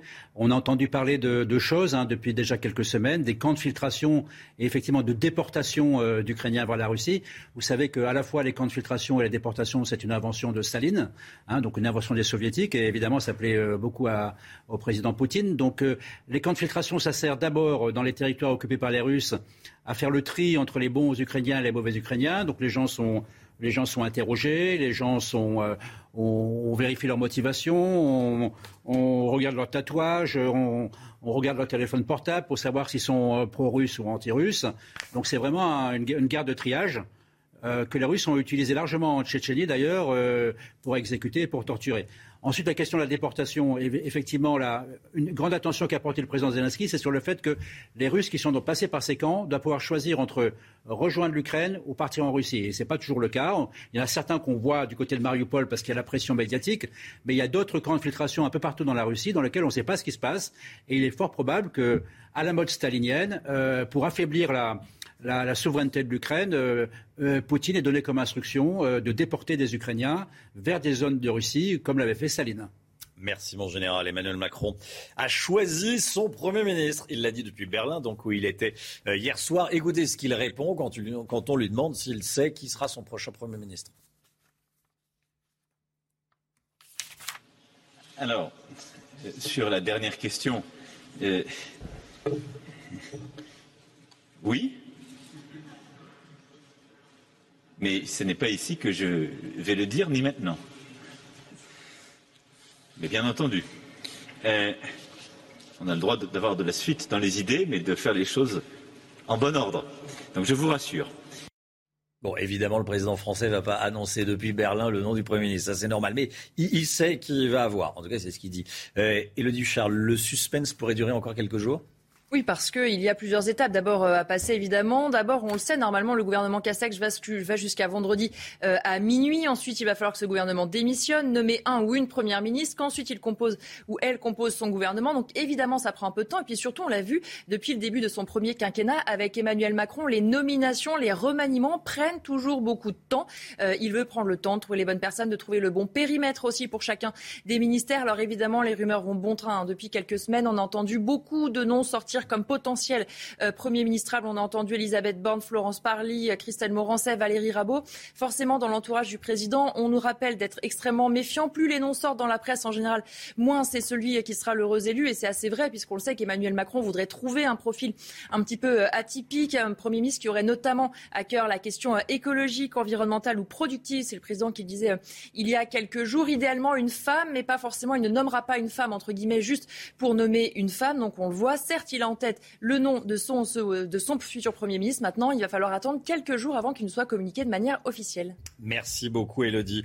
Depuis plusieurs semaines, j'encaisse une tempête d'attaques sans précédent. Tous les jours, une nouvelle calomnie, une nouvelle insulte, une nouvelle menace de mort, écrit-il. C'est Tahabouaf euh, qui écrit le, militant euh, qui voulait se, devenir député hein, sous les couleurs de la France insoumise. J'ai été soutenu pas assez pour tenir. Il ne dit pas qu'il retire sa candidature, mais en tout cas, euh, il le laisse fortement entendre. Euh, Tahabouaf, candidature très euh, polémique, Jérôme Béglé. Hein. Oui, journaliste militant, dit-il, 25 ans, et originaire d'Échirol, près de Grenoble. Il s'était présenté dans sa circonscription près de Grenoble il y a 5 ans. Là, il est parachuté dans la 14e circonscription du Rhône, c'est-à-dire à Vénissieux. il a été condamné pour injure publique. Euh, alors, il dit qu'il n'est pas assez soutenu. Enfin, ne pas être soutenu par ses opposants, c'est pas une surprise. En revanche, au sein même du Rassemblement de la gauche, ça craquait, voire ça craquait depuis plusieurs jours, depuis plusieurs semaines. Et notamment, on, lui reprochait d'avoir pris la place d'une euh, maire communiste, dont c'était un peu le bastion, qui avait des chances électorales supérieures aux siennes. Mmh. Euh, hier, Fabien Roussel, le patron du Parti communiste, s'était clairement désolidarisé de cette investiture et la réclamait pour ses propres ouailles effectivement, la situation est assez difficilement tenable. Il n'a pas encore dit qu'il renonçait, mais ça sent quand même ça dans les heures ou dans les jours à venir. Jérôme Béglé. Merci Jérôme. 8h10, restez bien avec nous dans un instant. L'invité de Laurence Ferrari sera Christian Estrosi, maire de Nice. A tout de suite. C'est News, 8h14. Bienvenue à tous. Dans un instant, Laurence Ferrari, vous recevez Christian Estrosi, le maire de Nice. Mais tout de suite, c'est le point info avec Simon Guillain. Les prix des carburants repartent à la hausse en France, une augmentation de 10 centimes par litre en moyenne en un mois. Les prix frôlent désormais les 2 euros par litre, une conséquence directe de la guerre en Ukraine. La police nationale lance sa campagne annuelle de recrutement. L'objectif est de former 2500 gardiens de la paix qui bénéficieront d'une scolarité allongée de 12 mois. Depuis juin 2020, la formation en école de police avait été réduite à 8 mois. Une erreur fondamentale selon le ministre de l'Intérieur Gérald Darmanin. Lancé aujourd'hui, les inscriptions sont ouvertes jusqu'au 22 juillet prochain. Et c'est une première en 60 ans. La reine Elisabeth II sera absente lors du discours du trône au Parlement prévu à midi. Le communiqué du palais de Buckingham évoque des problèmes de mobilité de la monarque. La reine sera remplacée par son fils, le prince Charles. Laurence Ferrari, vous recevez ce matin Christian Estrosi. Bonjour Christian Estrosi. Bonjour. Bienvenue dans la matinale de CNews. Le président Macron a proposé hier à Strasbourg une communauté politique européenne pour accueillir l'Ukraine au plus vite, car dit-il, l'adhésion à l'Union européenne prendra des années, voire des décennies. Est-ce que c'est la bonne solution alors que les Ukrainiens veulent, eux, une adhésion à l'Union européenne? Ah, Je crois qu'il faut tirer les leçons de ce délitement qu'a connu l'Union européenne ces dernières années. Euh, on voit aujourd'hui que Londres commence à regretter euh, la mise en œuvre du Brexit. Nous voyons que M. Trump euh, avait pris des positions au nom des États-Unis euh, qui avaient jeté des doutes sur nos relations euh, avec l'Union européenne. Nous voyons aussi la vulnérabilité qui est devenue la nôtre à travers deux situations tragiques à la fois celle sanitaire qui est relève du Covid et puis euh, la guerre en, Ukraine naturellement, et qui doit nous inciter à, trouver le plus de mm. partenariats possible. Je trouve que. Mais ce n'est pas fermer la porte à l'Union européenne, euh, à l'Ukraine? Au, contraire. Euh, dire aujourd'hui par une méthode plus progressive que nous pouvons peut-être faire revenir la Grande-Bretagne euh, en ayant un processus identique euh, d'une main tendue à l'Ukraine d'un côté, d'une main tendue euh, aux Britanniques de l'autre, et à d'autres petits pays qui pourraient ainsi avoir une sorte de communauté d'association avec l'Union européenne peut nous permettre, au moment où nous avons besoin de relancer une grande politique de souveraineté industrielle, de trouver cette indépendance qui nous a fait tant défaut dans ces deux situations mhm. tragiques qu'était à la fois le Covid et qui est aujourd'hui naturellement euh, se sont versées par euh, M. Poutine en Ukraine, l'opportunité de retrouver des parts de marché de croissance importantes. Une Europe de la défense aussi est à, construire et une Europe plus forte euh, qui sait prendre des décisions plus vite, qui, parce qu'on sait que cette Union européenne est souvent euh, paralysée par la règle de l'unanimité euh, de vote des 27. Ça, et Olaf Scholz et M. Macron sont prêts à revenir là-dessus. Ça redonnerait de la fluidité aux bah, Je trouve que cette image offerte hier soir à, à Berlin par le chancelier allemand et par le président français, euh, avec cette réflexion à ouvrir pour qu'enfin il y ait euh, une majorité qualifiée sur euh, certains grands sujets, comme celui de la défense européenne par exemple, et qu'on sorte de cette unanimité qui a été paralysante ces dernières années, montre bien que l'enjeu aujourd'hui, c'est vraiment d'avoir une Europe politique qui trop longtemps a été regardée comme une espèce de technostructure, justement parce que l'unanimité ne nous permettait pas de prendre de grandes initiatives politiques et de regagner cette part d'indépendance et de souveraineté. L'Europe a besoin d'être unie, notamment en raison de la crise économique qui se profile, euh, avec euh, des chiffres qu'on va évoquer. Mais d'abord, il y a un chiffre qui est très inquiétant, c'est celui du déficit de la balance commerciale, 31 milliards d'euros. Qu'est-ce qu'on peut faire pour redresser les choses sur ce thème-là? euh, ce chiffre est, effectivement très significatif. Bon, il y a plusieurs facteurs. Euh, rappelons que malgré tout, euh, c'est depuis septembre 2020, nous avons créé 100 000 emplois industriels en mmh. France. C'est-à-dire que euh, les principaux économistes qui s'expriment aujourd'hui indiquent très clairement qu'on a commencé tout doucement à inverser la courbe. Mais ces 31 milliards de déficit sont une exigence euh, de lancer de grandes politiques de relocalisation, sont une exigence euh, de réindustrialiser, de se réarmer dans euh, un certain nombre de domaines stratégiques. C'est le projet France 2030 proposé par Emmanuel Macron.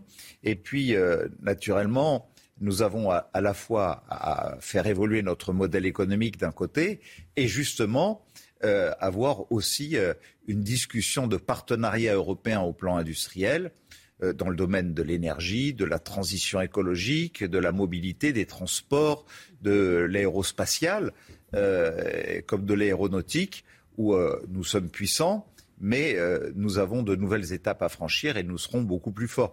La transition écologique.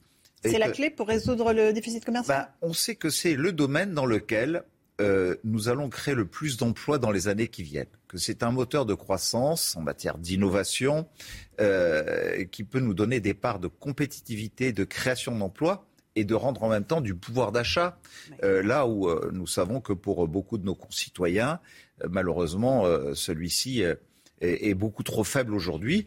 Donc voilà, je, je pense que là où euh, nous pouvons devenir producteurs d'énergie nouvelle, au-delà du nucléaire civil naturellement, euh, où la filière est largement relancée sous l'impulsion du président de la République. Mais l'hydrogène vert, par exemple, est un enjeu d'avenir considérable.